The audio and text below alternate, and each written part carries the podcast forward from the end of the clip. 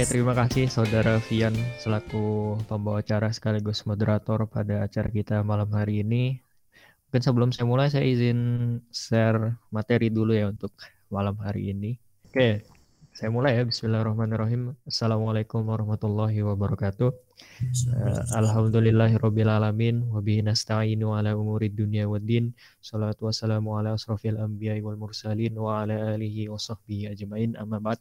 Pertama, marilah kita panjatkan puji dan syukur kepada Allah Subhanahu wa taala karena atas berkat nikmat dan karunia-Nya kita dapat kembali berkumpul dalam forum diskusi buku kita yang sekarang berubah nama menjadi malam diskusi buku dan dialog ya atau yang bisa kita singkat Madilog. Setelah sebelumnya di edisi terakhir kalau nggak salah ketika bulan puasa ya pada bulan April atau Mei itu edisi terakhir. Dan kebetulan pada kesempatan kali ini kita akan melanjutkan sesi kita dan kebetulan untuk uh, malam hari ini pada Jumat 17 September 2021 saya mendapat giliran untuk uh, membawakan satu buah materi gitu ya yang diambil dari satu buah buku tertentu.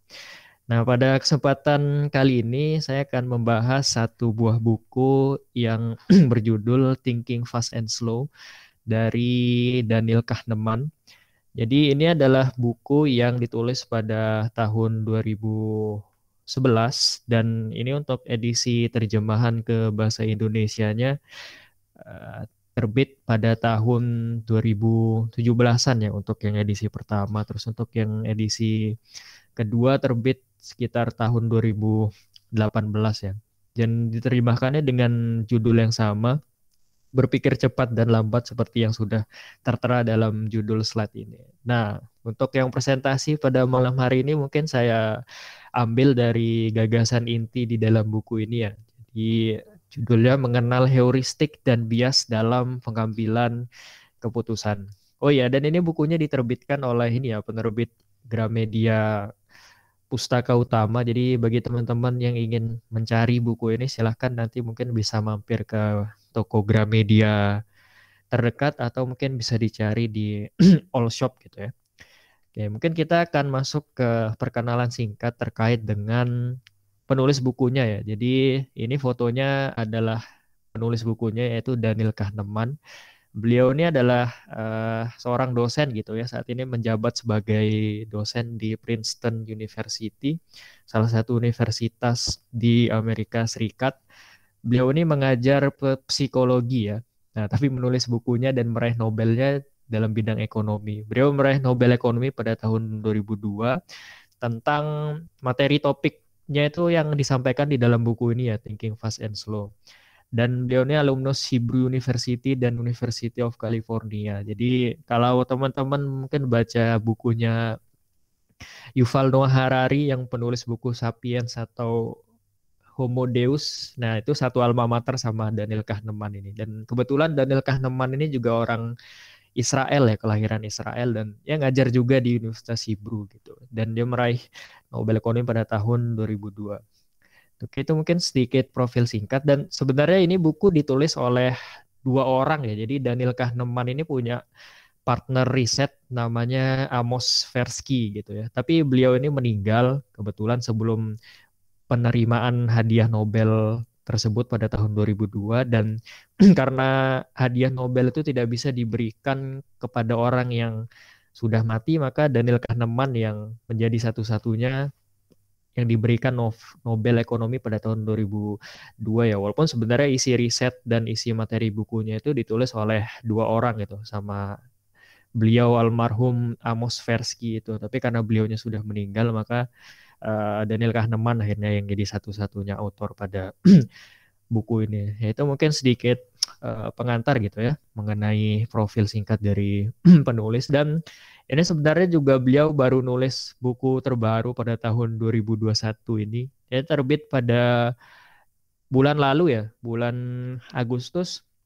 Judulnya Noise. Nah, itu isinya kelanjutan dari buku ini. Jadi semacam serial gitu. Topiknya sama tentang metode berpikir dan pengambilan keputusan. Nah, tapi itu cuma punya spesifikasi yang lebih teknis dan mungkin pembahasannya agak sedikit berbeda dengan buku Thinking Fast and Slow ini. Tapi itu nanti mungkin kita akan bahas di lain kesempatan. Kita akan pada malam ini mungkin kita akan bahas buku Thinking Fast and Slow ya terlebih dahulu. Oke, okay, mungkin sebagai pengantar saya akan memberikan semacam outline ya terkait buku ini sebenarnya membahas tentang apa ya. Jadi ada dua aspek penting yang coba dibahas Daniel Kahneman di dalam buku ini. Pertama itu adalah eh, bagaimana kita memahami jenis-jenis kesalahan dalam pengambilan keputusan dan pilihan ya. Karena kalau tanpa disadari orang-orang ketika mengambil keputusan itu justru sering terjebak kepada yang disebut uh, heuristik dan bias ya sesuai dengan judul presentasi kita itu tadi. Dan yang kedua itu adalah memberikan bagaimana secara umum atau secara teknis bagaimana gambaran pikiran manusia itu bekerja. Nah, ini mungkin tadi ada yang mungkin ada yang bertanya-tanya, kok ini orang aslinya kan si Daniel Kahneman ini orang yang bidang studinya kan psikologi ya.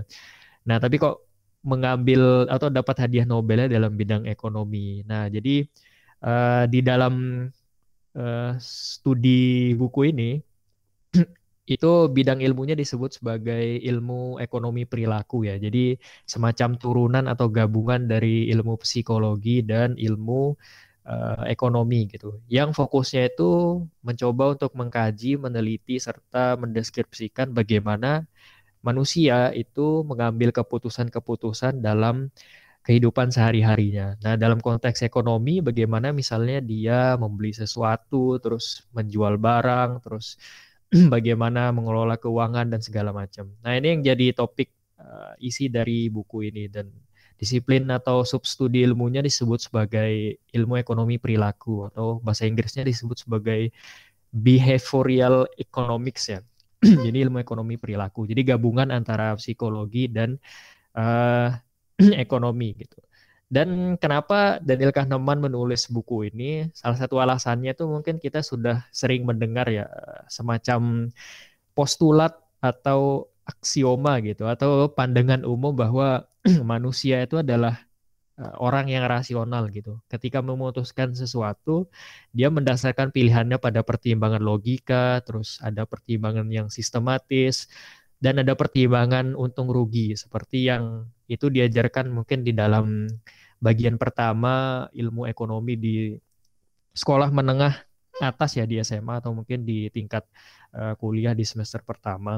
Tapi Daniel Kahneman ini di dalam buku ini berdasarkan pengamatannya selama kurang lebih 20 sampai 30 tahun itu ternyata menemukan bahwa ternyata orang itu ketika memutuskan atau menilai sebuah sesuatu baik itu transaksi keuangan atau keputusan-keputusan penting di dalam hidupnya itu ternyata mereka sering kali melakukan kesalahan dalam keputusan atau pengambilan keputusan dan pilihan dan itu disebut sebagai heuristik dan bias itu tadi ya dan itu yang coba digambarkan Daniel Kahneman di dalam bukunya yang uh, satu ini gitu. jadi bagaimana orang-orang itu mengalami kesalahan dalam pengambilan keputusannya. Jadi manusia itu ternyata tidak selalu dapat berpikir rasional seperti anggapan umum yang ada di dalam ilmu ekonomi secara klasik ya. Dan itu yang menjadi topik utama di dalam buku ini.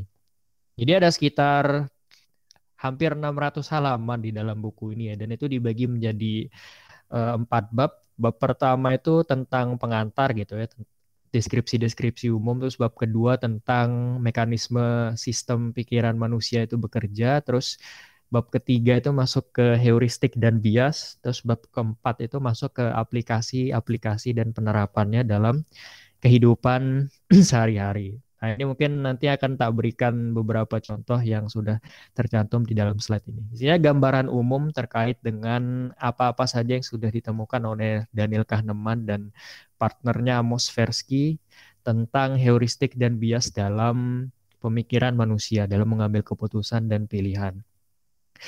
Oke, okay, kita kita masuk ke konsep pertama yang penting untuk dipahami di dalam buku ini jadi Daniel Kahneman ini menjelaskan bahwa secara umum manusia itu punya dua sistem ya dalam otaknya atau ketika berpikir gitu yang dinamakan sebagai sistem satu dan sistem dua dan ada beberapa perbedaan di dalam mekanisme penggunaan di dalam kedua sistem ini.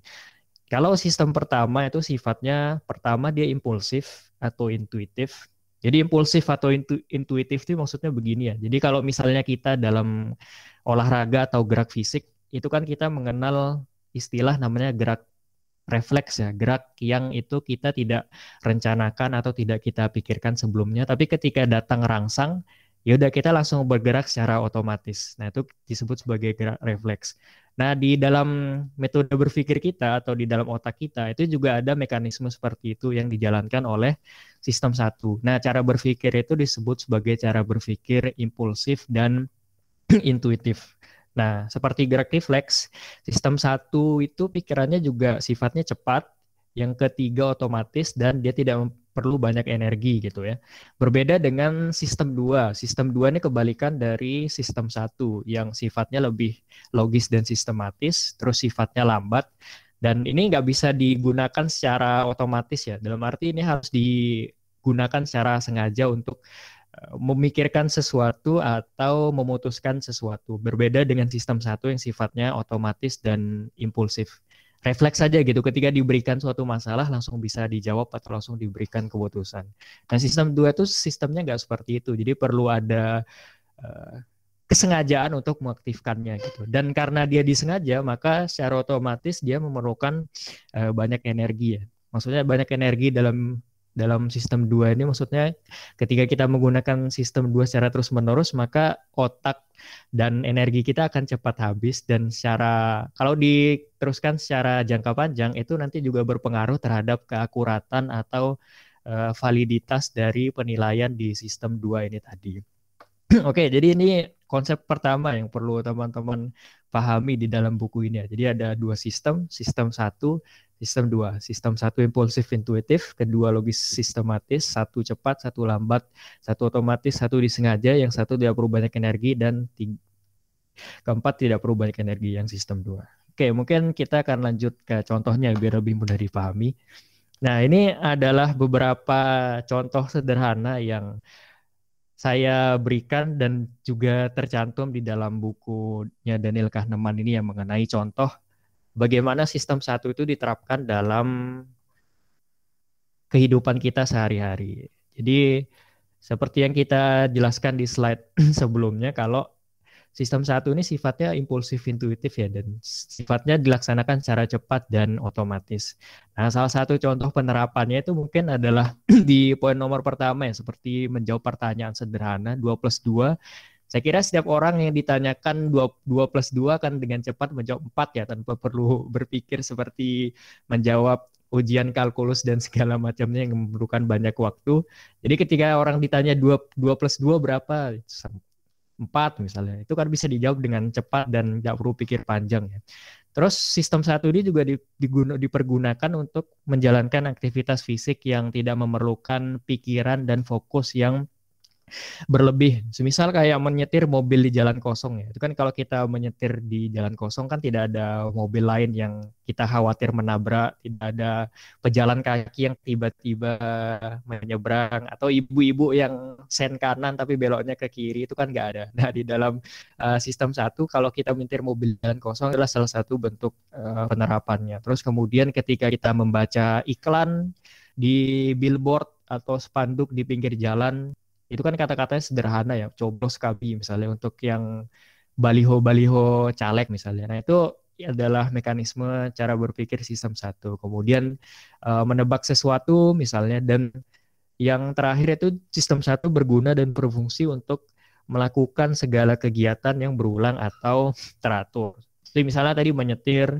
terus kemudian uh, olahraga dan lain-lain. Itu juga masuk ke sistem satu yang tidak memerlukan fokus dan tenaga yang besar untuk melakukannya. Dan ini ada saya berikan satu gambar untuk memahami juga terkait uh, mekanisme cara berpikir sistem satu ya. Nah ini ada foto bapak-bapak yang lagi tersenyum ya. Mungkin dari Vian atau peserta lain, ini karena saya nggak bisa ngelihat peserta yang lain, uh, bisa kasih gambaran nggak terkait uh, apa yang terlintas ketika melihat foto bapak-bapak ketika tersenyum ini? Gimana mungkin Vian atau yang lain? Ya, bapaknya senang. Apa yang kamu amati ya Oke, terus? Iya. Dia melihat sesuatu yang menarik. Bapak eh.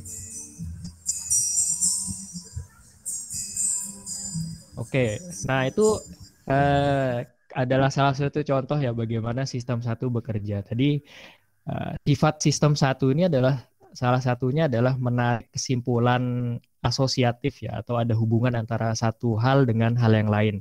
Kayak misalnya ketika kita melihat bapak ini tersenyum, maka secara otomatis otak kita berpikir secara cepat kalau wah orang ini pasti ramah, uh, bapaknya ini pasti baik dan orang alim dan lain-lain. Intinya sifat-sifat yang berkaitan dengan senyumnya itu tadi. Nah, tapi sebenarnya kalau kita tahu ya, bahwa sebenarnya foto bapak-bapak ini adalah foto dari Hannibal Lecter ya. Jadi adalah salah seorang kis salah satu seorang tokoh fiktif di film Silence of the Lamb yang terbit atau tayang pada tahun 1999 kalau nggak salah atau tahun 2000 ya, saya lupa. Judulnya Silence of the Lamb. Dan bapak ini yang lagi tersenyum ini adalah salah satu tokoh antagonis utamanya. Jadi dia adalah uh, pembunuh berantai dan dia juga seorang kanibal ya. Nah, itu adalah uh, salah satu contoh bagaimana sistem satu bekerja. Ketika kita baru melihat orang ini atau bapak ini tersenyum, kita langsung lompat ke kesimpulan bahwa wah orang ini pasti baik, orang ini pasti ramah dan segala macam. Padahal kalau kita lihat dalam sifat aslinya, ya bapak ini adalah pembunuh gitu loh dan itu tidak akan kita ketahui kalau kita misalnya hanya menggunakan sistem satu. Dan itu mungkin sedikit gambaran ya bagaimana ketika kita melihat sesuatu atau kita dihadapkan pada suatu permasalahan maka otak kita atau yang diwakili oleh sistem satu itu menggunakan kemampuannya untuk lompat kepada kesimpulan secara cepat ya. Salah satunya dengan berpikir kalau bapak ini orangnya ramah dan segala macam. Padahal kalau kita uh, mau melihat atau menelaah lebih lanjut, ini sebenarnya nggak gitu ini ya. Tapi itu sedikit gambaran ya bagaimana sistem satu itu bekerja. Jadi sifatnya juga berkaitan dengan emosional dan tebakan ya seperti yang sudah dijelaskan di slide sebelumnya. Nah ini mungkin uh, dari foto ini mungkin semoga bisa menjelaskan sedikit ya bagaimana sistem uh, satu itu bekerja. Kemudian selanjutnya adalah sistem dua. Nah ini kebalikan dari sistem satu tadi ya. Jadi sistem dua ini adalah sistem berpikir yang kita gunakan untuk menghadapi persoalan-persoalan yang lebih kompleks ya. Nah, tadi kalau misalnya saya berikan contoh di slide sebelumnya, pertanyaan 2 plus 2 itu kan setiap orang sepertinya bisa menjawab dengan mudah ya. ya satu selang satu atau tiga detik lah bisa menjawab kalau jawabannya empat. Nah sistem dua misalnya berguna ketika ada persoalan dan permasalahan yang lebih kompleks. Misal berapa 424 kali 234. Nah ini kan kalau misalnya orang awam ya, kecuali dia memang uh, suka berhitung atau otaknya tajam dalam bidang numerik, itu pasti harus setidaknya ngorek-ngorek atau butuh waktu sekitar beberapa detik atau bahkan menit untuk menjawab uh, pertanyaan tersebut gitu ya. Terus kemudian berkaitan dengan kegiatan-kegiatan yang memerlukan fokus yang tinggi serta perhatian yang terus-menerus. Semisal yang saya berikan contoh di sini adalah menyetir mobil di trek balapan. Itu kan perlu konsentrasi dan uh, fokus yang terus-menerus. Terus kemudian ini misalnya ketika ini ya seperti di dalam forum ini ya, ketika misalnya kita membaca suatu buku, terus kemudian kita diberikan tugas oleh dosen untuk merangkum atau mereview, itu kan kita perlu berpikir secara mendalam. Sebenarnya tadi di buku ini uh, di, disampaikan apa aja sih uh, poin-poinnya, terus uh, kelemahan atau kekurangannya apa aja dan lain-lain. Nah itu kan kita nggak bisa misalnya secara intuitif atau secara menebak-nebak uh, menjelaskan isi bukunya apa ya tadi. Jadi kan harus ditelaah secara mendalam dan segala macam. Nah, itu juga salah satu contoh dari uh, penerapan sistem dua. Terus yang keempat misalnya ada ketika kita mengerjakan ujian jelas ini ya nggak perlu dijelaskan, perlu pemikiran yang mendalam dan waktu cukup lama. Ya kecuali Anda semua sudah menyerah nggak nggak bisa ngejawab, sudah nggak belajar ya itu beda lagi urusannya. Tapi kalau misalnya dalam kondisi normal tentu kita ketika mengerjakan ujian atau TTS perlu pemikiran dan waktu yang mendalam gitu. Perlu fokus yang tinggi gitu. Nah, kemudian eh, sistem dua ini juga dipakai untuk mengingat sesuatu yang lampau ya atau membuat prediksi masa depan. Jadi ini berkaitan dengan kemampuan memori manusia dan kemampuan untuk uh, melakukan statistik ya atau prediksi di masa depan. Terus yang terakhir itu adalah melakukan pekerjaan yang baru dan belum pernah dilakukan sebelumnya. Jadi kalau misalnya sistem satu itu lebih bagus atau biasanya digunakan untuk kegiatan-kegiatan yang repetitif, uh, semisal bersepeda dan lain-lain. Tapi kalau misalnya kita melakukan pekerjaan baru itu kan kita perlu semacam informasi baru ya atau kita harus belajar terlebih dahulu untuk memahami sesuatu yang baru tersebut. Ya, semisal kalau kita beli kipas angin, terus kita ingin masang atau ngerakitnya supaya bisa digunakan, itu kan tentu kita harus baca buku manualnya terlebih dahulu ya, yang ada step-stepnya, dan baru kita bisa uh, merancang atau menyusun kipas angin tersebut. Jadi nggak bisa tiba-tiba sama sekali nggak tahu, terus kemudian tiba-tiba bisa nyusun kipas angin. Nah itu mungkin sedikit uh, gambaran ya terkait dengan Eh, sifat-sifat uh, dan aplikasi secara sederhana dari dua sistem otak manusia itu bekerja. Yang pertama ada sistem satu dan uh, sistem dua. Jadi uh, gambaran umumnya secara lebih gampangnya sistem satu itu adalah uh, digunakan ketika mengerjakan sifat-sifat tugas-tugas atau kegiatan sifatnya repetitif, berulang serta tidak tidak memerlukan fokus dan perhatian yang besar ya. Dengan sistem dua yang sebaliknya, ketika kita mengerjakan hal baru terus butuh fokus yang tinggi dan permasalahannya lebih kompleks, itu kita menggunakan uh, sistem dua. Tuh. Jadi secara garis besarnya gitu untuk konsep pertama yang penting untuk dipahami di dalam buku ini ya itu masuk ke bab bab satu. Oke, kita selanjutnya masuk ke bab dua ya. Nah, ini adalah konsep penting lagi yang dijelaskan di dalam buku ini oleh Daniel Kahneman ya. Jadi sistem satu dan sistem dua itu masing-masing punya uh, kelemahan ya. Seperti yang sudah saya jelaskan di foto Bapak Hannibal Lecter tadi yang merupakan kelihatannya orang yang ramah tapi ternyata seorang pembunuh uh, berantai atau seorang kanibal. Sistem satu itu rentan untuk di bahasanya apa ya? Rentan untuk mengalami manipulasi atau masuk kepada kesimpulan yang salah. Seperti di foto itu tadi ya. Dan begitu juga sebaliknya, sistem dua meskipun dia sangat logis dan sistematis, kelemahannya itu dia adalah menggunakan banyak tenaga dan ketika dia digunakan secara terus-menerus maka dia juga rentan terhadap akurasi dan validitasnya gitu. Jadi semakin lama digunakan ketika dia lelah atau energi di otak itu semakin banyak digunakan maka dia juga rentan untuk mengalami kesalahan-kesalahan dalam pengambilan uh, keputusan. Nah, kesalahan-kesalahan dalam berpikir atau mengambil keputusan itu disebut sebagai kognitif bias atau bahasa Indonesia-nya bias kognitif ya. Nah, di dalam buku ini ada dua jenis kognitif bias atau bias kognitif yang dijelaskan. Yang pertama itu adalah namanya heuristik dan yang kedua itu adalah uh, bias. Oh, ini belum full screen ya. sorry, sorry.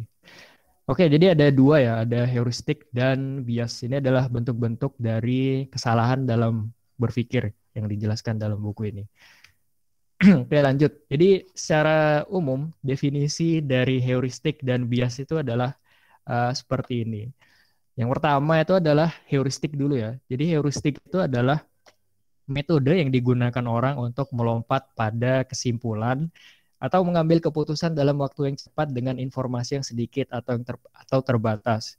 Nah ini kembali lagi contohnya ke tadi ya kita Eh, ke sistem satu tadi di mana uh, Vian ketika melihat foto bapak tersenyum itu langsung menilai kalau bapaknya ramah dan segala macam. Nah, contoh itu adalah salah satu gejala umum dari heuristik gitu ya. Ketika kita diberikan informasi yang setengah-setengah atau kita diberikan atau melihat informasi yang saat itu sedang kita lihat, kita cenderung untuk mengambil kesimpulan secara terburu-buru dan ini sebenarnya bukan cuma berlaku kepada Vian aja ya tapi semua mungkin mayoritas orang juga mengalami hal yang sama cuma uh, tidak disadari dan tidak ada yang mengoreksi atau uh, menegur gitu ya. Dan itu salah satu contoh sederhana dari apa yang disebut sebagai heuristik.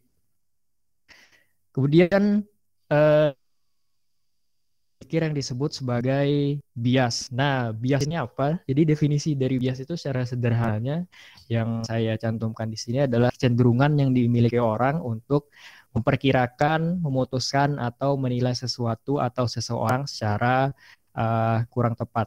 Nah, bedanya sama heuristik di sini adalah kalau heuristik tadi itu lebih disebabkan karena keterbatasan uh, informasi. Nah, yang sifatnya lebih banyak ke eksternal. Kalau bias ini sifatnya lebih ke dalam uh, internal ya. Nah, salah satu contoh yang paling gampang yang bisa saya kasih mungkin adalah bias emosi.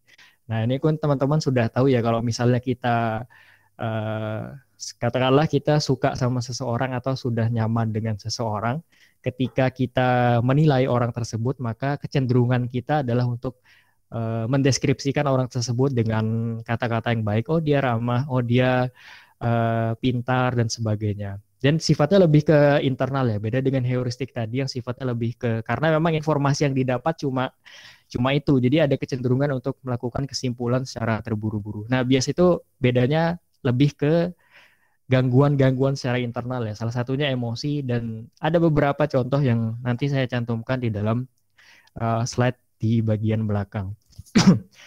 Oke, jadi semoga dipahami ya jadi konsep heuristik dan bias ini.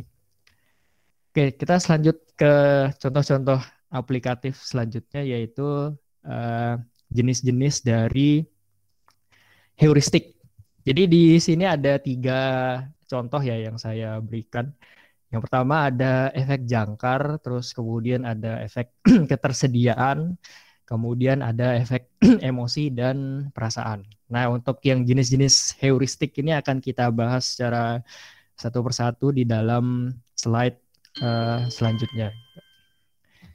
Oke, yang pertama ini adalah efek uh, jangkar ya.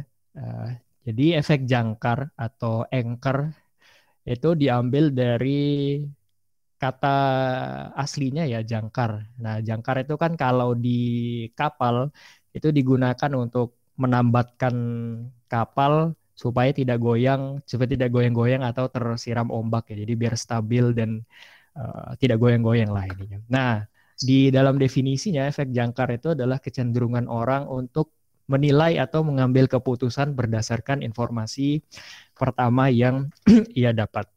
Nah, contohnya begini. Ini saya berikan dua contoh gambar di bawah ya, di bawah definisi itu. Uh, ini mungkin juga teman-teman yang sering berbelanja ke all shop atau berbelanja ke pasar atau ke mall sering menjumpai hal-hal ini ya. Jadi mungkin di bagian kita ke bagian kiri dulu ya. Mungkin ini teman-teman yang sering ke all shop mungkin sering melihat ini ya. Uh, semacam promo untuk pembayaran atas suatu barang atau jasa tertentu. nah, di bagian kiri ada tulisannya produk bla bla bla terus harganya 290 dolar. Terus kemudian di bagian kanan ada yang sama, cuma bedanya ini ada kata pencoretan 400 dolar di atasnya. Nah, mungkin bagi kita yang uh, awam ya, mungkin sebelumnya belum tahu, ini buat apa sih sebenarnya si penjual atau promo-promo itu menggunakan strategi penulisan seperti ini yang angka harga diskonnya itu dicoret di atas dan harga setelah diskonnya ditaruh di bawah. Nah, sebenarnya ini adalah salah satu strategi itu ya memanfaatkan uh, bias kognitif di dalam pikiran manusia yang disebut sebagai efek jangkar ini. Jadi kalau di contoh yang sebelah kiri itu kan ibaratnya kita tidak ada patokan ya dalam menilai harga suatu barang itu berapa. Berbeda dengan yang di kanan. Di kanan ini kan kita sudah ada patokan ya harga sebelum diskon dan harga setelah diskon. Yang sebelum diskon ada 290 dolar dan yang di atas ada 400 dolar. Nah, efek jangkar ini adalah ketika kita tidak mengetahui suatu ini kan misalnya kita ibaratkan kita tidak mengetahui harga suatu barang ini sebelumnya ya.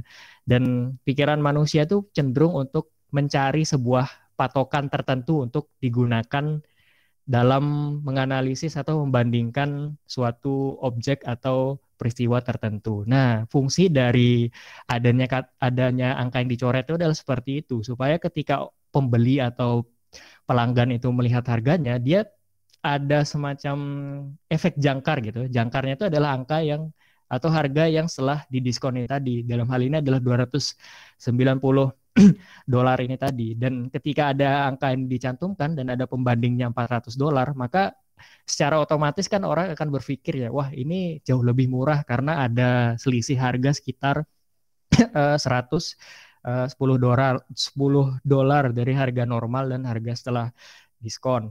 Nah, kalau misalnya kita tidak menggunakan perbandingan, maka efek jangkar ini tidak tidak ada ya atau tidak bisa dimanfaatkan. Nah, ini sebenarnya adalah strategi marketing atau strategi jualan yang digunakan oleh uh, penjual untuk memanfaatkan salah satu bias kognitif dalam manusia ini. Jadi misalnya juga ketika kita apa namanya Uh, kalau misalnya kita melihat dari harga ini tok patokannya mungkin kita akan ini ya mungkin kita akan tertipu atau tergiur untuk membeli barangnya. Padahal kalau misalnya kita mau berpikir secara lebih jauh dan mendalam mungkin kita juga harus membandingkan data-data lain yang ada di luar sana. Mungkin bisa jadi ternyata 290 dolar itu adalah harga eceran normal kan dan ternyata di selain di toko-toko atau di tempat lain ternyata ada yang lebih murah gitu. Nah, kalau misalnya kita hanya terjebak kepada informasi yang baru pertama kita dapat, maka itu berlaku efek jangkar tadi ya. Jadi kita seolah-olah menganggap informasi pertama yang kita dapat itu adalah yang uh, paling valid gitu.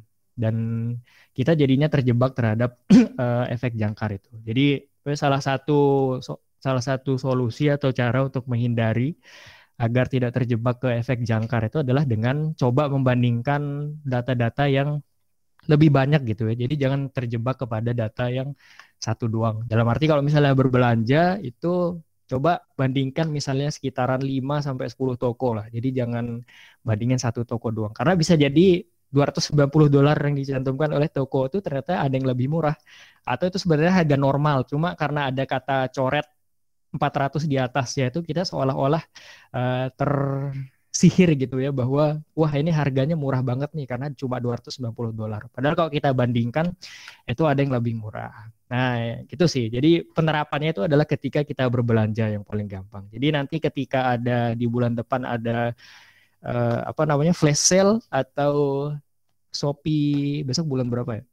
10 ya, Shopee 10 10. Nah, nanti sebelum teman-teman berbelanja itu pastikan nanti sudah membandingkan harga-harga barang yang sudah diincar di toko-toko lain juga karena menghindari efek jangkar ini tadi. Kecuali misalnya diskonnya sampai seribu cuma cuma bayar satu rupiah. Nah itu ya nggak perlu mikir-mikir ya tinggal diambil karena itu jelas diskonnya udah besar. Tapi kalau misalnya selisihnya agak nggak terlalu jauh atau ya mungkin medium itu teman-teman harus membandingkan dengan data-data yang lain supaya tidak terjebak kepada efek jangkar ini.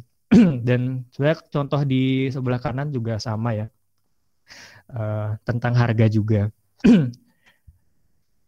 Oke kita lanjut ke selanjutnya. Kemudian uh, jenis heuristik selanjutnya itu adalah uh, disebut sebagai efek ketersediaan ya atau availability heuristic. Uh, definisinya itu adalah kecenderungan orang untuk menilai atau mengambil keputusan berdasarkan tingkat frekuensi informasi yang mereka dapat. Nah, ini mungkin contoh yang paling sederhananya uh, saya kasih gambar yang sebelah kiri ya. Uh, ada orang yang baru saja menonton film apa ya film hiu itu namanya JAWS atau Museum National Geographic Wild dan kemudian di salah satu isi tayangannya itu menggambarkan betapa menyeramkannya hiu misalnya. Hiu digambarkan sebagai hewan yang sering membunuh orang, terus uh, tingkat kematian atas hiu itu tinggi dan uh, segala macam gitu. Nah, kemudian kalau misalnya orang yang sama yang baru menonton film ini, uh, film Jaws atau mungkin National Geographic Wild tadi, ketika ditanya atau mungkin diajak ke apa namanya ke pantai untuk berenang sama keluarganya, mungkin dia akan terbayang oleh informasi yang baru saja dia dapat tadi. Wah, nanti kalau saya berenang ke pantai takutnya eh, kegigit hiu atau mungkin nanti saya tenggelam dan mati dimakan hiu. Nah, itu adalah salah satu contoh dari efek ketersediaan ya, di mana informasi yang kita dapat, terutama ketika frekuensinya itu tinggi dan dalam durasi yang baru-baru saja atau dalam durasi yang lama, maksudnya kita konsumsi dalam waktu yang terus-menerus atau lama, itu nanti secara di bawah sadar akan terbawa sampai ke eh, pikiran bawah sadar kita dan itu pengaruhi bagaimana tindakan-tindakan yang akan kita uh, ambil nanti. Salah satu contohnya ini ketika si orang ini diajak ke pantai gitu ya, dia menolak karena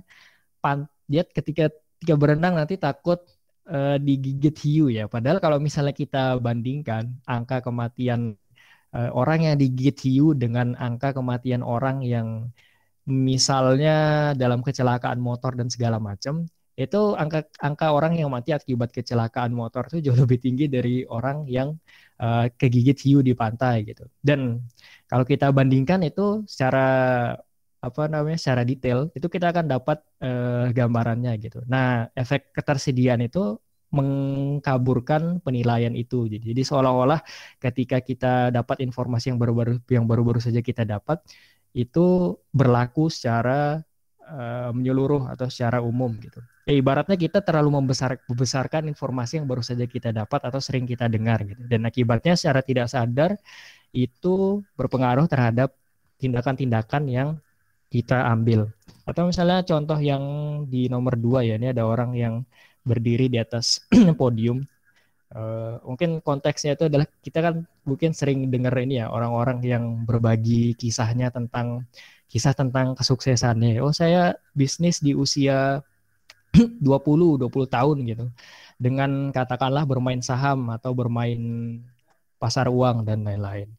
Nah, orang-orang ketika terpapar informasi ini mungkin secara salah atau secara gegabah menganggap bahwa oh ternyata mendatangkan atau menjadi kaya dengan bermain saham atau bermain pasar uang tuh kok ternyata mudah ya contohnya adalah dengan or, contohnya dengan kisah yang misalnya dia barusan dengar di seminar atau di buku dan lain-lain. Nah, terus orang akhirnya cenderung untuk langsung terjun juga ke pasar saham atau pasar uang tanpa dia sadari kalau sebenarnya uh, kesuksesan yang orang itu dapat itu sebenarnya hasil dari latihan dan pengalaman lama bertahun-tahun. Jadi nggak secara ujuk-ujuk orang dalam 20 tahun ketika terjun ke pasar modal sudah seahli Warren Buffett misalnya yang asetnya sudah bertriliun-triliun dolar Amerika gitu. Nah itu adalah salah satu contoh uh, efek ketersediaan ya di mana informasi yang kita dapat terutama yang baru-baru dan durasinya sering kita konsumsi itu mempengaruhi tindakan kita secara tidak sadar dan itu disebut sebagai ketersediaan atau availability heuristic itu. Oke, terus selanjutnya adalah heuristik selanjutnya yang terakhir itu adalah efek emosi dan perasaan ya atau afektif heuristik. Afektif kan artinya perasaan ya.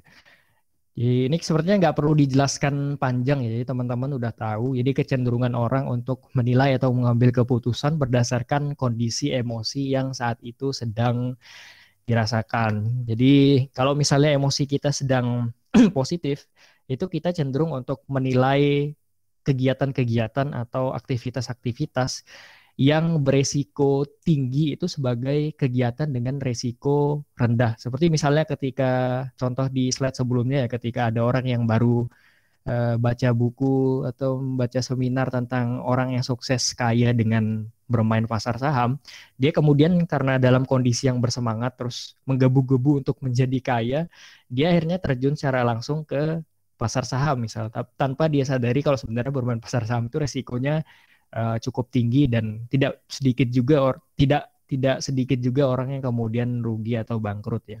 Karena itu risiko uh, ketika orang bahagia atau dalam emosi yang positif uh, kegiatan atau aktivitas yang beresiko tinggi itu di matanya menjadi aktivitas resiko yang rendah dan uh, karena didorong oleh mendapatkan keuntungan yang tinggi gitu. Dan sebaliknya kalau misalnya emosi sedang negatif, uh, resiko kegiatan-kegiatan atau aktivitas yang beresiko rendah itu terlihat uh, beresiko tinggi gitu ya. Dan di mata kita tidak di mata orang tersebut uh, dia tidak mau melakukannya karena benefit atau keuntungannya rendah ya. Semisal kalau kita ngajak uh, misalnya kita ajak teman kita yang uh, misalnya punya pengalaman pernah jatuh naik sepeda gitu ya. Nah, terus kita ajak nih teman kita naik sepeda, kita naik sepeda. Nah, si teman ini karena punya pengalaman yang negatif atau emosi yang positif berkaitan dengan naik sepeda, dia akan menganggap bahwa ya itu sebenarnya ke kegiatan yang berisiko tinggi atau tidak membawa keuntungan gitu. Akhirnya dia menolak. Padahal kan sebenarnya kalau secara normalnya ya bermain atau berjalan-jalan eh, atau naik sepeda itu kan kegiatan yang tidak berisiko tinggi. Tapi karena emosinya sedang negatif ya atau mungkin dia lagi marah juga karena ada sesuatu hal akhirnya dia menolak untuk melakukan tindakan tersebut. Nah, itu mungkin adalah salah satu contoh bagaimana emosi dan perasaan itu mempengaruhi keputusan kita dalam beraktivitas atau berkegiatan. Dan itu disebut sebagai afektif heuristik ya atau bisa disingkat afek heuristik gitu. nah, sekarang tadi di slide sebelumnya kita udah membahas tentang uh, efek-efek heuristik ya yang tadi sudah dibahas. Tadi ada tiga. Nah, mungkin kita selanjutnya berpaling ke jenis-jenis bias. Uh, jadi jenis-jenis bias ini di dalam buku ini ada beberapa klasifikasi atau pembagian. Saya bagi berdasarkan subbabnya aja. Jadi subbab pertama itu adalah yang disebut sebagai ilusi pemahaman atau illusion of understanding. Jadi ada cukup banyak contohnya di sini ada satu, dua, tiga, empat, lima, enam ada kesalahan narasi, terus terbatasan pikiran, efek hasil, efek WTSI, efek lalai, dan efek kausal. Oke, kita akan bahas uh, satu-satu. Nah, yang kesalahan pertama yang orang lakukan ketika uh, mengambil atau menilai sebuah keputusan itu biasanya yang pertama ini ya, dan ini mungkin juga cukup banyak dilakukan oleh orang tanpa dia sadari. Jadi efek pertama itu namanya efek kesalahan narasi atau naratif fallacy. Jadi naratif fallacy itu adalah kecenderungan orang untuk mencoba menjelaskan suatu peristiwa atau fenomena kompleks berdasarkan satu penyebab fak atau faktor utama secara uh, sederhana. Nah, tadi kita kembali ke contoh kasus ini ya, kasus apa namanya? kasus pemain saham tadi gitu. Jadi ada orang awam yang baru ikut seminar cepat kaya dengan bermain saham, baca buku dan segala macam, akhirnya dia tiba ke akhirnya juga tertarik untuk terjun ke pasar saham. Nah, selain karena efek informasi yang sepotong-sepotong seperti dalam efek heuristik tadi, itu juga ada salah satunya ada efek naratif fallacy atau efek narasi ya, cerita.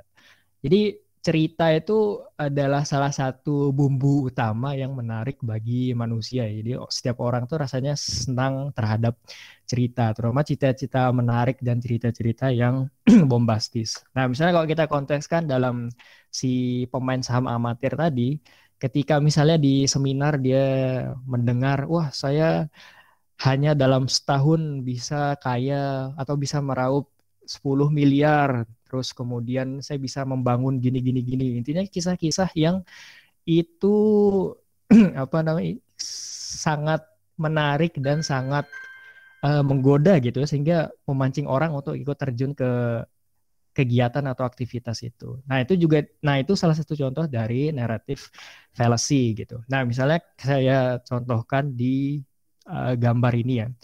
Jadi misalnya katakanlah ketika kita mendengar seminar-seminar atau di buku itu kan cerita-ceritanya kan sangat linear dan sangat koheren ya. Maksudnya dalam arti cerita-cerita yang diceritakan itu mayoritas atau sebagian besar itu adalah kisah-kisah berhasil atau kisah-kisah ketika dia uh, ketika dia mau berhasil mendapatkan keuntungannya. Dan amat jarang di dalam buku-buku atau seminar itu orang menceritakan tentang kegagalan atau lika-liku proses yang dihadapi ketika dia meniti karirnya di pasar saham misalnya. Dan kesalahan ini adalah salah satu bentuk dari naratif falasi ya. Seperti misalnya yang diberikan di gambar ini. Jadi kalau di dalam perspektif investor eh, yang menceritakan kisah-kisah suksesnya kisah suksesnya itu seperti rumah yang dibangun secara sistematis seperti ini ya. Jadi ada atap atap merahnya, terus ada jendela, ada pintu, ada cerobong asap dan lain-lain. Uh, padahal sebenarnya mungkin yang dialami oleh investor itu di kenyataan aslinya mungkin tidak serapi atau tidak sebagus itu. Mungkin bisa jadi seperti gambar di sebelah kirinya ya, yang itu sepelang-sepelang dan mungkin juga tidak ada korelasinya gitu. Tapi karena efek narasi itu seolah-olah ada korelasi atau keterkaitan di antara cerita-cerita yang disampaikan oleh uh, si investor itu tadi. Dan mungkin juga ketika orang awam yang tergiur oleh cerita uh, si investor itu tadi mengalami fase-fase langkah atau fase-fase karir di bidang saham yang mungkin tidak seperti orang yang tadi bercerita. Seperti misalnya di bagian kanan ya agak acak gitu ini ya. Jadi gitu jadi efek cerita itu seolah-olah membuat eh, apa namanya keputusan atau penilaian yang kita ambil itu seolah-olah sederhana gitu ya. Dan seolah-olah juga ada satu faktor utama yang menyebabkan dia bisa sukses seperti itu. Padahal kalau kita lihat secara lebih mendalam, faktor-faktor kesuksesan itu kan sebenarnya bisa beragam ya. Jadi tidak cuma dari satu faktor aja, tapi dari ada beberapa faktor lain. Jadi misalnya bukan sesederhana ya saya sukses karena misalnya uh, rajin ibadah misalnya. Ya walaupun sebenarnya mungkin rajin ibadah itu juga salah satu faktor yang menyebabkan suksesan. Tapi misalnya ketika orang itu rajin ibadah toh tanpa ada usaha kan tidak mungkin dia misalnya bisa jadi kaya gitu. Dia harus belajar juga cara analisis uh, fundamental untuk di saham atau analisis uh, dan lain-lain gitu yang berkaitan dengan saham. Nah, itu adalah salah satu contoh naratif fallacy ya. Jadi kita itu cenderung untuk uh, menilai sebuah kisah atau sebuah sesuatu itu berdasarkan satu penjelasan yang sederhana tanpa mencoba untuk melihat lebih lanjut kalau sebenarnya ada beberapa faktor atau uh, alasan-alasan berbeda yang menyebabkan adanya peristiwa atau uh, kejadian tersebut. Nah, dalam hal ini saya berikan contoh untuk yang kesuksesan investor pasar saham itu tadi ya. Gitu. Oke, ini Uh, kemudian lanjut ke selanjutnya efek bias kedua yang disebut sebagai efek WYTSI atau ini sebenarnya singkatan ya dari bahasa Inggris what you see is all there is. Jadi apa yang kita lihat itulah segalanya gitu. Kira-kira kalau diterjemahkan secara kasar ya. Jadi efeknya ini definisinya seperti apa yaitu efek atau kecenderungan orang untuk menilai atau memutuskan sesuatu berdasarkan apa yang ia tahu dan tidak mempertimbangkan apa yang tidak uh, ia tahu ya. Oke, jadi misalnya saya berikan contoh di sini dari gambar seorang uh, psikolog yang sedang mewawancara atau mengakses sebuah seorang uh, pasiennya ya. Jadi di apa namanya di dalam wawancaranya misalnya ketika responden atau narasumbernya ini memberikan jawaban yang tepat sesuai dengan ilmu-ilmu atau list-list yang sudah dia pegang sebelumnya. Terus dari sikap-sikapnya dilihat. Kemudian dia eh, karena dia ramah terus sering tersenyum dan segala macam, dia mungkin psikolog ini dalam hatinya berpikir ya, wah ini pasti ketika dia tersenyum terus uh, ramah dan segala macam, dia pasti punya kemampuan analisis yang bagus atau dia mungkin punya kemampuan uh, public speaking yang bagus gitu. Nah, padahal uh, aslinya ketika kita berkesimpulan seperti itu sebenarnya cara mengambil kesimpulan yang salah ya karena tidak ada korelasinya antara orang yang ramah terus kemudian rajin tersenyum dengan kemampuan intelektualnya misalnya. Dalam hal ini, dalam contohnya yaitu adalah kemampuan analisis yang bagus. Nah, sebenarnya kalau di psikologi efek ini disebut ada ada istilahnya sendiri, jadi disebut sebagai efek halo. Jadi orang-orang yang kelihatannya baik atau berpenampilan baik atau kita sudah mengenalnya sebelumnya dan kita diminta asesmen terhadap orang itu. Jadi orang ini gimana sih? Dan kebetulan karena kita kenal, kita punya kecenderungan untuk menilai orang tersebut dari uh, penampilannya atau tampangnya atau uh, apa yang kita lihat secara refleks pada orang itu. Sama seperti efek uh, foto Pak Hannibal Lecter di awal slide kita itu tadi ya. Nah, ini efeknya juga seperti itu. Jadi disebut sebagai halo effect atau secara umum disebut sebagai efek WYTSI gitu. Jadi kita cenderung menyimpulkan berdasarkan uh, sekilas uh, apa yang kita tahu tapi apa yang kita tidak tahu itu kita tidak uh, pertimbangkan. Misalnya dia tidak psikolog ini tidak bertanya uh, apakah Anda punya pengalaman public speaking, terus punya pengalaman kursus dan segala macam. Jadi dia mengambil kesimpulan hanya dari uh, gerak-gerik atau dari raut wajahnya. Dan itu kan dari informasi yang sebenarnya sudah dia tahu ya. Tapi untuk informasi yang tidak dia tahu itu tidak dia gali gitu dan dia mengambil kesimpulan berdasarkan data-data tersebut dan itu adalah sebuah uh, kesalahan gitu juga sebaliknya ketika kita misalnya ketemu orang yang ya katakanlah punya tampang yang uh, agak sangar terus bertatu terus uh, ngerokok. Itu mungkin secara alam bawah sadar kita menilai wah ini orang pasti berandalan terus anggota preman tidak baik memakai narkoba dan segala macam.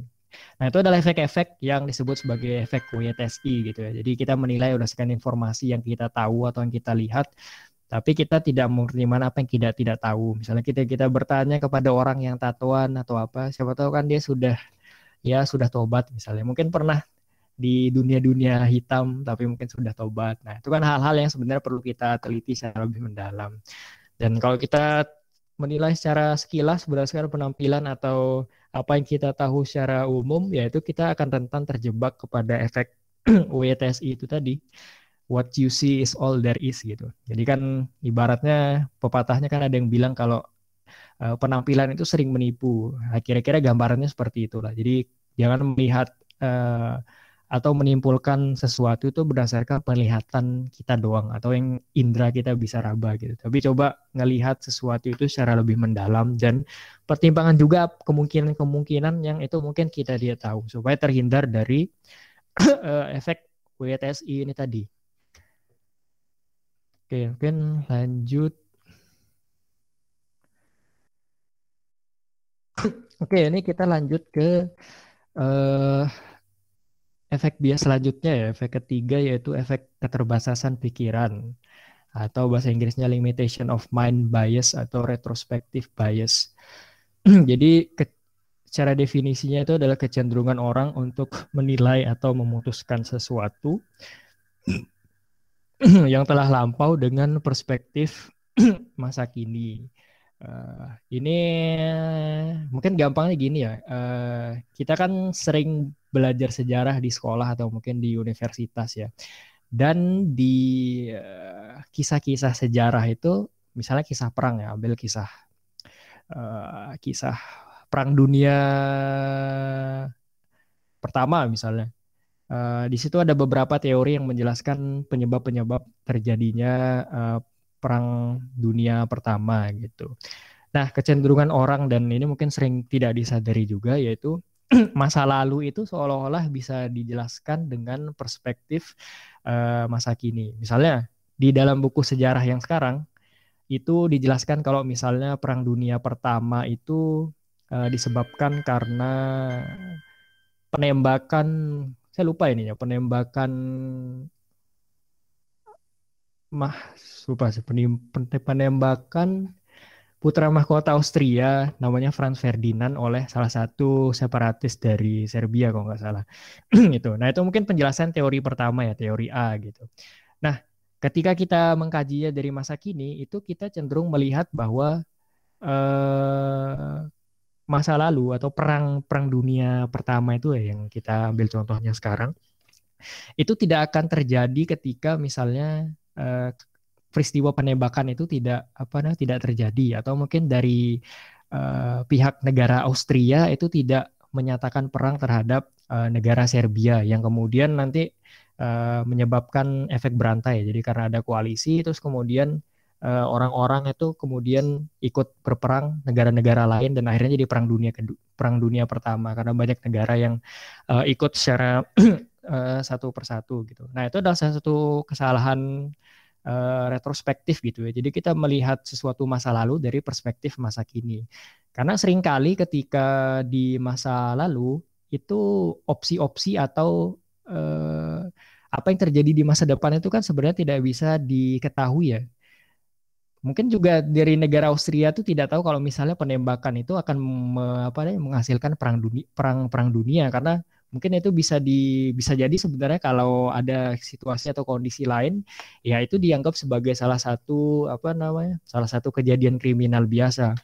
Nah tapi karena ada efek retrospektif kita melihat uh, masa lalu itu seolah-olah bisa dijelaskan dari perspektif masa kini gitu. Padahal kalau kita gunakan perspektif uh, misalnya kita kita gunakan perspektif masa lalu ketika kita misalnya tinggal atau hidup di uh, masa ketika penembakan itu terjadi, mungkin orang-orang di sana juga nggak berpikir kalau peristiwa penembakan ini akan uh, menghasilkan sebuah kejadian yang disebut sebagai Perang Dunia ke-1. Tapi karena efek kita mengkajinya di masa depan dan ada jarak uh, yang cukup jauh dan cukup lama antara kejadian itu dan di masa kini, jadi seolah-olah masa lalu itu bisa dijelaskan secara mudah dengan efek retrospektif ini. Padahal sebenarnya aslinya nggak gitu. Bisa jadi ya orang nggak berpikirnya akan terjadi perang cuma kriminal biasa terus uh, ya oke hal-hal yang sebenarnya tidak bisa diprediksi di masa depan gitu. Karena kita, karena kitanya aja nih melihat dari masa sekarang itu seolah-olah masa lalu itu sepertinya sangat sederhana gitu ya ketika mengkajinya. Padahal ketika kita menjalani apa namanya menjalani masa sekarang masa masa lalu itu mungkin juga tidak sederhana itu. Misalnya ketika kita di pandemi sekarang ya tahun 2021 mungkin orang 2, 30 atau 40 tahun lagi uh, ketika mengkaji sejarah pandemi tahun 2019 sampai 2021 misalnya berpikir ah ini kok pemerintah Indonesia ini tidak apa ya tidak menerapkan kebijakan lockdown atau pembatasan karantina secara menyeluruh? Padahal itu bisa apa namanya bisa apa namanya bisa bisa menekan angka pandemi supaya tidak tinggi di tahun 2019 sampai 2021 misalnya. Nah, padahal ketika kita hidup di zaman sekarang pada konteks ini ya menerapkan karantina dan segala macam tuh banyak pertimbangannya. Jadi ada pertimbangan uh, ekonomi juga dari uh, kemampuan warga dalam mencari nafkah, terus kemudian ada pertimbangan kesehatan juga dan itu kadang sering clash juga ya. dan pemerintah juga tidak memberikan bantuan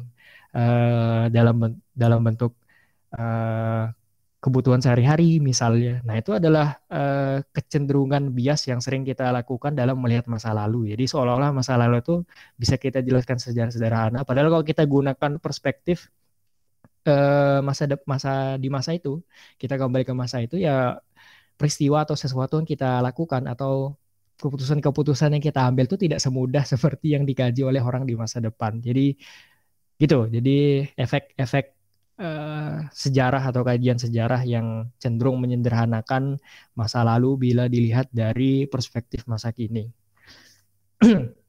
Jadi itu ya untuk uh, F namanya efek retrospektif. Oke, terus yang selanjutnya ada yang disebut sebagai efek efek hasil ya atau outcome bias atau kecenderungan orang untuk menilai atau menuliskan sesuatu berdasarkan kemungkinan hasil dari tindakan tersebut bukan dari proses. Nah, jadi orang itu mengambil keputusan untuk melakukan sesuatu itu berdasarkan pertimbangan hasil bukan dari uh, proses. Misalnya nih ada orang yang mau uh, melakukan operasi. Nah, kebetulan operasinya ini belum pernah dilakukan sebelumnya, terus obat-obatnya juga belum pernah diteliti atau per, belum pernah diuji klinis sebelumnya, dan uh, si pasien atau si dokter ini punya uh, beberapa pilihan ya. Misalnya apakah menggunakan teknik operasi yang baru ini dengan kemungkinan-kemungkinan yang bisa berhasil tapi juga bisa gagal atau kita menggunakan kemungkinan opsi kedua di mana ya hasilnya sudah pasti terjamin dan tidak ada efek samping yang sebesar uh, opsi pertama gitu. Nah, kecenderungan yang salah itu adalah ketika kita menilai atau mengambil keputusan untuk operasi itu berdasarkan kemungkinan uh, berhasil atau gagalnya. Katakanlah misalnya di opsi pertama kemungkinan untuk hidup atau berhasilnya 80%. Nah, terus karena melihat eh, angka itu kemudian dijadikan alasan untuk eh, mengambil keputusan melakukan operasi. Padahal di sisi lain ada risiko 20% dari eh, operasi itu yang bisa menyebabkan pasien mati gitu. Nah, pertimbangan-pertimbangan ini juga nanti akan menyebabkan adanya kesalahpahaman dalam hasil ya. Jadi misalnya katakanlah karena ini sifat sifatnya coba-coba, jadi ketika opsi pertama diambil ternyata sukses. Nah, yang di apa namanya? Yang dipuji kan tentu dokternya wah dokternya hebat bisa melakukan operasi yang belum pernah dicoba dan segala macam.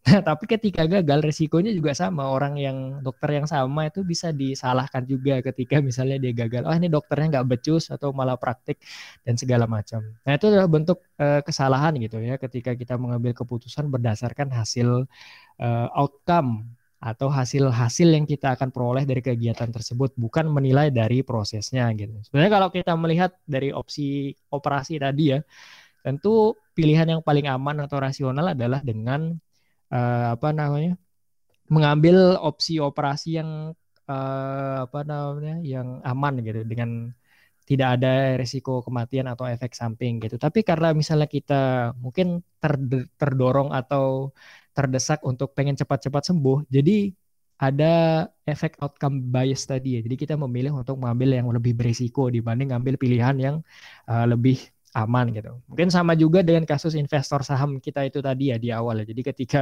misal dia cuma melihat uh, peluang kayanya aja tapi tidak melihat peluang carry-nya juga atau peluang bangkrutnya juga dari bermain saham itu tadi. Dan ketika dia sukses, dia akan menganggap bahwa wah ternyata emang saham itu menghasilkan uh, kekayaan. Tapi bisa juga dia bisa juga dia gagal gitu. Nah, ketika dia gagal kan penilaiannya berbeda tuh kesimpulannya berbeda. Wah, ternyata main saham itu menyebabkan bangkrut. Nah, ini adalah salah satu bentuk dari kesalahan berpikir yang disebut sebagai outcome bias ketika menilai atau mengambil keputusan berdasarkan prospek keberhasilan atau kegagalan bukan dari pertimbangan proses yang akan dijalani. Tuh, jadi nanti kalau mengambil keputusan ya jangan melihat dari persentase keberhasilan atau uh, kegagalannya, tapi coba lihat dari proses-prosesnya dan bandingkan dengan opsi-opsi yang lain. Karena ketika misalnya diberikan persentase kegagalan atau kesuksesan, itu orang juga cenderung ter apa ya terdistraksi dengan angka-angka itu tadi atau dengan data-data. Jadi uh, cenderung gegabah untuk mengambil keputusan, tidak membandingkannya dengan orang-orang yang sudah mengambil opsi itu atau dengan opsi-opsi lain yang mungkin tidak diketahui dan itu juga menyebabkan adanya outcome bias atau efek hasil. Ketika orang menilai hasil dari tindakan bukan dari proses yang harus dilalui untuk uh, mencapai tindakan itu. Gitu. Oke, kita uh, sebenarnya lanjut ke uh, efek bias selanjutnya yaitu efek lalai atau hindsight bias. nah, ini adalah kebalikan dari efek bias yang tadi ya, di mana kalau yang efek retrospektif tadi itu kan kita menilai uh, masa lalu dari perspektif masa kini. Nah, untuk yang hindsight bias ini adalah kebalikannya. Kita menilai uh, perspektif kita menggunakan perspektif masa kini untuk menilai uh, perspektif uh, masa depan gitu. Jadi efeknya ini kalau disederhanakan jadi efek-efek seolah kita tahu itu akan terjadi gitu. Ya semisal uh, kita nonton bola nih terus uh, taruhan dengan teman misalnya dan uh, karena kita tahu pertandingannya misalnya antara MU melawan ya misalnya Newcastle dan secara uh, secara gambaran umum Manchester United itu lebih diunggulkan untuk menang dibanding uh, Newcastle gitu. Dan kemudian kita ngebet atau bertaruh ke Manchester United. Nah, tapi sewaktu-waktu sebenarnya prediksi dengan menggunakan uh, data-data masa lalu atau hitung-hitungan secara kasar seperti yang dilakukan oleh teman kita yang bertaruh di judi bola ini sebenarnya juga kadang menjebak karena bisa jadi ada semacam kejutan-kejutan yang itu tidak bisa kita prediksi sebelumnya gitu.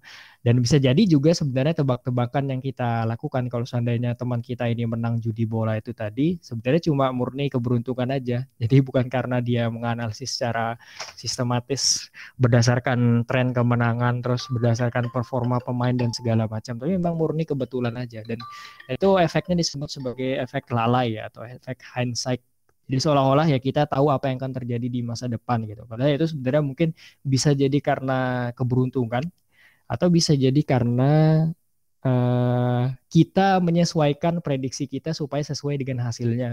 Seperti misalnya contoh ketika dia uh, katakanlah dia kalah ya ininya Manchester United. Terus wah saya sudah tahu kalau dia bakal kalah karena saya sudah memprediksi gini gini gini gini gini. Padahal sebelumnya ketika pertandingannya belum berlangsung atau hasilnya belum keluar, itu dia prediksinya lain. Dia memprediksi Manchester United itu menang. Nah, itu juga salah satu efek bias hindsight ya. Jadi kita salah memprediksi masa depan dan ketika kita salah memprediksi masa depan itu kita menyesuaikan pandangan atau alasan kita untuk menyesuaikan dengan peristiwa atau kejadian di masa depan itu. Jadi ya ibaratnya supaya nggak salah ya saya seolah-olah sudah tahu lah ini jadi menyesuaikan gitu dan itu juga salah satu bentuk eh, kesalahan atau bias di dalam pengambilan keputusan gitu jadi sering kali ketika kadang-kali memang eh, data-data di masa lalu itu valid untuk digunakan dalam pengambilan keputusan. Tapi kadang-kali ketika situasi-situasinya seperti pertandingan bola yang itu tidak bisa dikalkulasi secara pasti presentasi kemenangannya berapa seperti MU yang kemarin kalah 2-1 dari uh, eh, YB itu kan kita nggak bisa prediksi sebelumnya kan jadi seperti itu contohnya gitu jadi ada beberapa konteks di mana prediksi itu justru bisa menipu kita dan uh, analisis-analisis yang kita dap analisis-analisis atau data-data yang kita keluarkan itu bisa uh, salah dan itu bisa merugikan kita di masa depan. Jadi ada terlalu terlalu percaya diri gitu ya dengan hasil prediksi dan uh, analisis kita tentang masa depan. Karena itu tadi pertama ya mungkin data-datanya ada yang salah, mungkin juga datanya benar tapi peristiwanya itu adalah sifat peristiwa yang tidak bisa diprediksi atau tidak bisa dikalkulasi secara pasti seperti pertandingan bola misalnya. Kecuali mungkin ada pengaturan skor ya itu beda lagi. Tapi kalau dalam kondisi normal ya contoh dari efek biasnya itu adalah seperti itu. Jadi ada efek melihat masa lalu dan kalau yang satu ini adalah melihat ke masa depan. Dalam adalah melakukan prediksi. uh, Oke, okay, ini uh, selanjutnya yang terakhir, terakhir ya. Yang terakhir ini ada efek kausal atau efek causality, causality bias atau efek sebab akibat. Nah, ini adalah efek atau kecenderungan orang untuk menilai atau memutuskan adanya efek sebab akibat pada suatu peristiwa gitu. Nah, ini sebenarnya hampir sama dengan uh, kasus investor kita di awal tadi ya. Uh, ketika misalnya orang yang baru melihat uh, seminar tentang saham terus mel terus seolah-olah dalam pikirannya wah ini orang suksesnya gampang atau misalnya suksesnya hanya disebabkan oleh faktor uh, utama uh, salah satu faktor utama saja atau satu satu faktor utama gitu. Padahal kalau misalnya kalau kita lihat uh, banyak faktor-faktor lain menyebabkan uh, kesuksesan-kesuksesan tersebut dan sering kali juga ketika kita apa namanya dalam ilusinya ini kita sering kali juga me, apa ya membuat semacam sebab akibat yang mungkin itu sebenarnya juga tidak ada kaitannya dengan suatu uh, peristiwa tertentu misalnya. Ya mungkin kalau karena kita misalnya orang yang uh, disiplin atau mungkin rajin ya mungkin ketika kita melihat sifat uh, kisah suksesnya orang tersebut ya kita menganggap bahwa oh ini orang pasti salah satu faktor yang menyebabkan dia sukses adalah rajin dan segala macam. Padahal mungkin bisa jadi ya orangnya itu males, makanya dia apa namanya, makanya dia terjun ke saham karena kan tidak perlu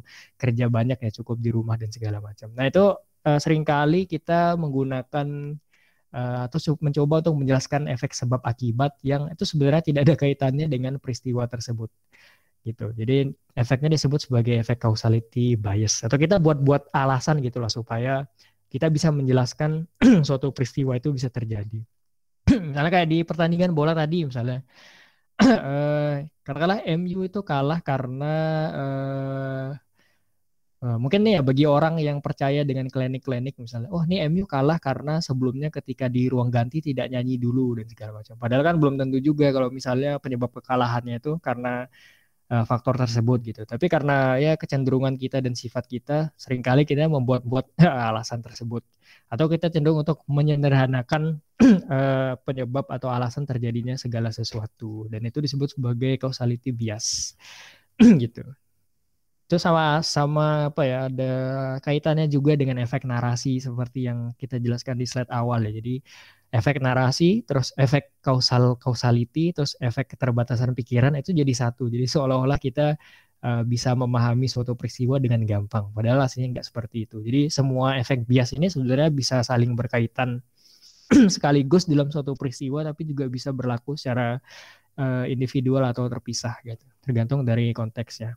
Jadi nanti ketika kita melihat sesuatu itu jangan cenderung untuk uh, coba menjelaskannya secara sederhana ya. Coba dijelaskan secara lebih mendalam karena bisa jadi uh, ketika kita menisbatkan suatu kejadian karena satu faktor tertentu, misal kayak perang dunia pertama itu tadi, bisa jadi uh, bisa jadi alasannya itu salah, tapi bisa juga alasannya itu benar, tapi ada sebab-sebab lain dan itu tidak berdiri sendiri. Nah itu adalah salah satu bentuk dari uh, kesalahan efek kausal gitu. Kita cenderung mencari-cari untuk kita cenderung untuk mencari-cari alasan atau sebab sederhana dari adanya suatu peristiwa. dan itu mungkin sering dialami ya ketika orang sedang ya sedang putus asa mungkin lagi butuh cepat kaya dan segala macam jadi cenderungan-cenderungan itu mudah di mudah mudah terjadi untuk orang-orang yang uh, terobsesi terhadap suatu tertentu kalau dalam konteks ini ya misalnya dalam bentuk kesuksesan itu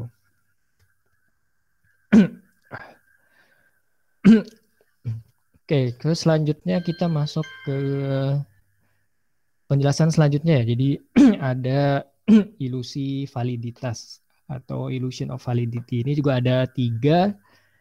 Pertama ada efek kepercayaan berlebih atau overconfident bias. Terus ada efek ilusi kognitif, cognitive illusion bias. Terus ada efek ilusi keahlian. Jadi ada tiga ya. Pertama kita akan coba uh, lihat dari efek bias yang pertama. Untuk yang ilusi validitas. Jadi yang pertama itu namanya disebut sebagai efek uh, kepercayaan berlebih ya. Jadi kecenderungan orang untuk menilai atau memprediksi masa depan berdasarkan informasi yang telah telah ada sebelumnya. Nah, ini contoh yang paling bagus ini terjadi ketika adanya krisis ekonomi pada tahun 2008 ya. Jadi Eh, ketika tahun 2008 itu ada krisis ekonomi yang salah satunya disebabkan karena harga pasar saham itu jatuh.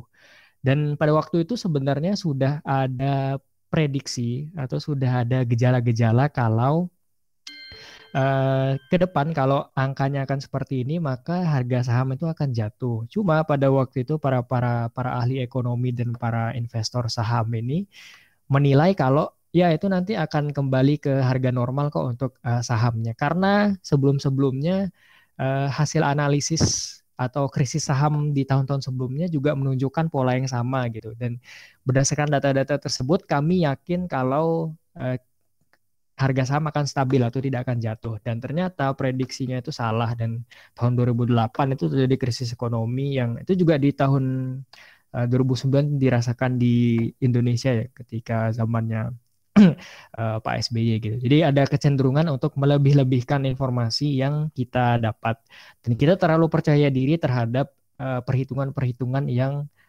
kita dapat sebelumnya atau yang kita punya gitu. Dan itu menyebabkan terjadinya mis mis apa ya miskalkulasi atau kesalahan prediksi. Dan itu menyebabkan kerugian-kerugian yang nanti itu bisa dialami oleh kita baik itu dalam bidang apa pun ya entah itu bidang ekonomi terus mungkin keputusan-keputusan lain. Jadi kepercayaan berlebih terhadap uh, data atau uh, pertimbangan kasus yang sudah terjadi sebelumnya gitu. Karena bisa jadi ya ke depan itu walaupun kasusnya sama tapi faktor-faktor penyebabnya kan bisa berbeda dan di situ analisis cenderung uh, tidak bisa apa ya ada kesalahan dalam analisis gitu ketika kita terlalu berfokus atau terlalu percaya terhadap data-data masa lalu Terutama kalau misalnya itu tidak dikontekskan dengan kondisi sekarang. Seperti misalnya di contoh kejatuhan pasar saham pada tahun 2008. Karena si ahli ekonomi atau investornya yakin kalau trennya itu akan kembali normal berdasarkan tahun yang sudah dijelaskan sebelumnya 1987 terus 19 2000. Nah, tapi ternyata prediksi itu salah karena terlalu percaya diri dan tidak melihat atau membandingkan datanya dengan kondisi sekarang ya akhirnya itu terjadi kejadian krisis ekonomi tahun 2008 itu karena adanya efek kepercayaan berlebih atau overconfident bias. Jadi memprediksi masa depan berdasarkan informasi yang telah ada atau kasus yang telah ada sebelumnya. Tuh. Jadi ibaratnya kalau gampang ini efek mengikut lah gitu. Jadi karena oh ini udah terjadi se sebelumnya, jadi kayaknya di tahun di selanjutnya juga akan terjadi hal yang sama nih di masa depan.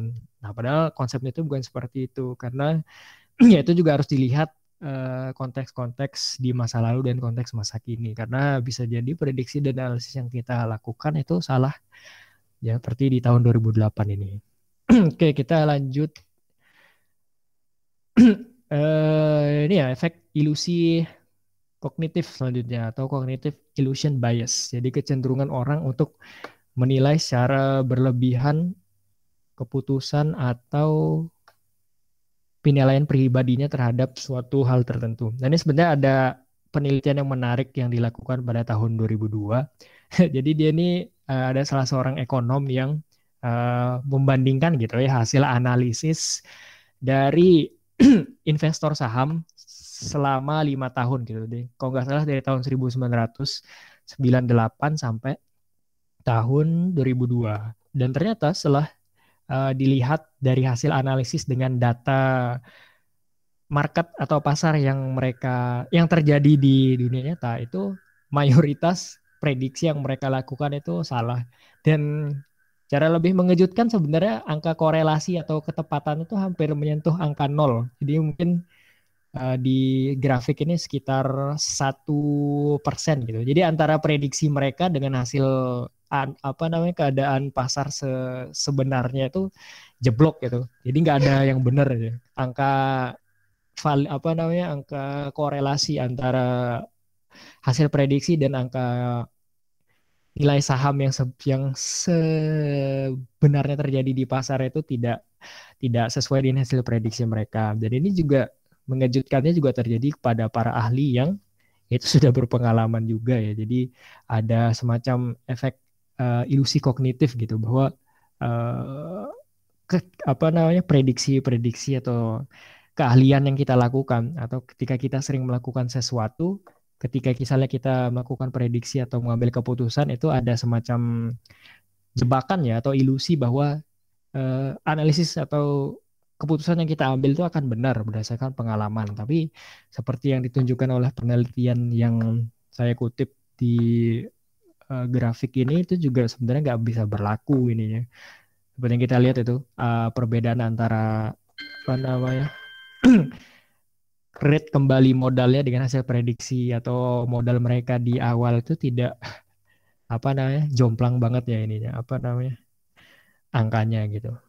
Jadi itu jebakan yang kedua soal ilusi kognitif ya. Jadi seolah-olah pengalaman atau kecerdasan kita karena kita punya pengalaman atau pengetahuan di bidang tertentu ketika kita menilai atau mengambil keputusan itu tetap masih ada kecenderungan untuk salah ya. Dan ini salah satu contoh dari penelitian yang saya kutip untuk menjelaskan hal itu. Itu ya. Eh, kemudian kita lanjut ke selanjutnya. Ini sampai jam berapa ya? Ini mungkin ada uh, sedikit lagi ya mungkin sekalian. Kemudian yang selanjutnya yang ketiga itu ada efek uh, ilusi keahlian atau illusion of expertise gitu ya. Nah ini yang lebih apa namanya lebih lebih lanjut atau lebih lebih mendalam dari efek ilusi selanjutnya.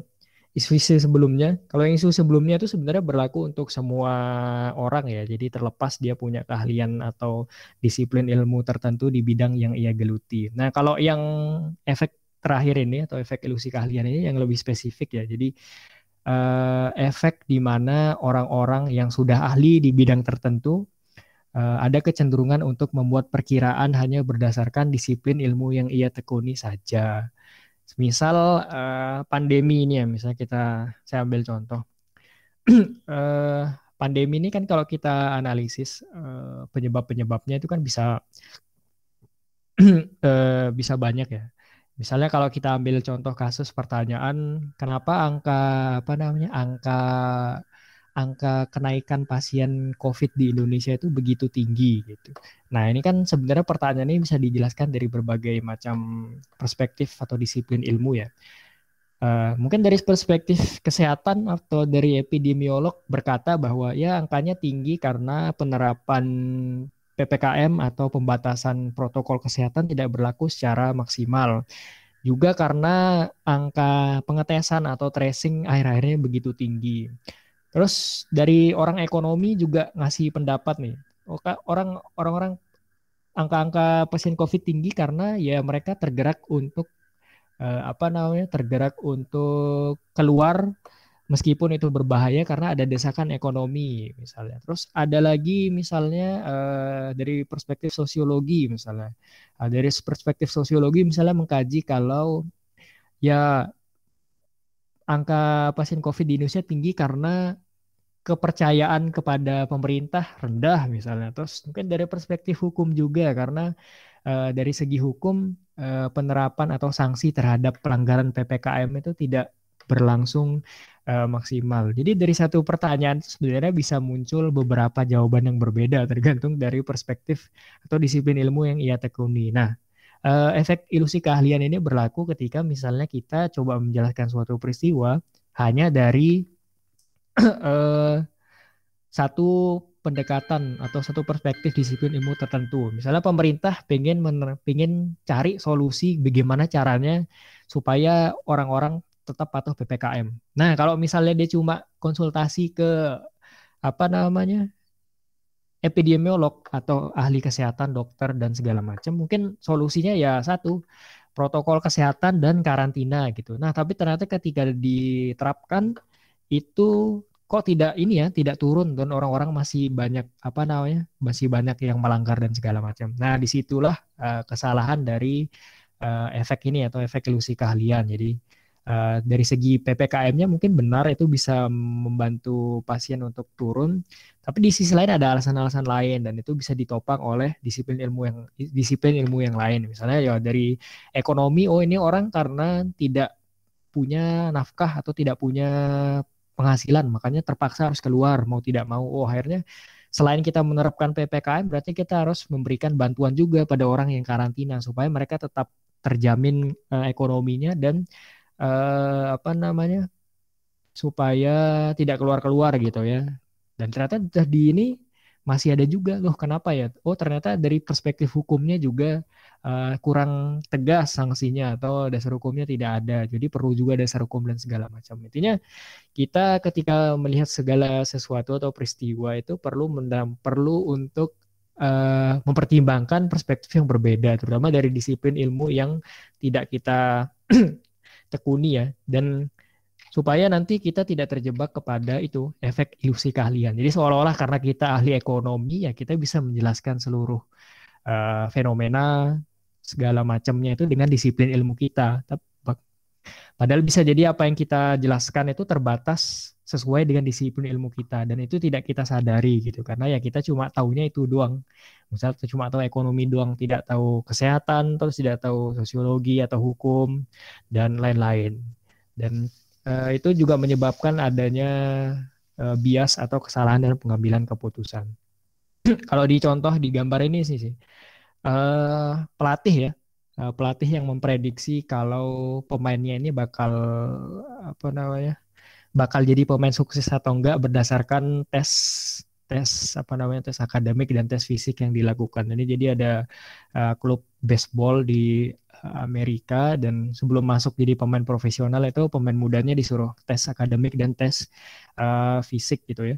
Terus uh, dinilai terus ada dibuat prediksi ini pemain bisa sukses atau enggak. Nah ini tapi hanya tesnya itu hanya berdasarkan uh, dari perspektif psikologi aja ya, tapi nggak ada tes fisik, terus tes uh, kebugaran dan lain-lain gitu. Jadi uh, ada semacam perbedaan di dalam hasil analisisnya. Ternyata pemain yang bisa yang diprediksi akan sukses ternyata ada yang gagal, terus yang diprediksi gagal ada yang sukses dan segala macam. Nah itu adalah salah satu contoh dari efek ilusi keahlian. Jadi ketika kita mendekati suatu problem atau permasalahan dari satu disiplin ilmu. Dan itu kadang menghalangi kita untuk melihat problem-problem lain berdasarkan disiplin ilmu yang tidak kita tekuni dan itu uh, bisa menyebabkan kesalahan dalam pengambilan keputusan.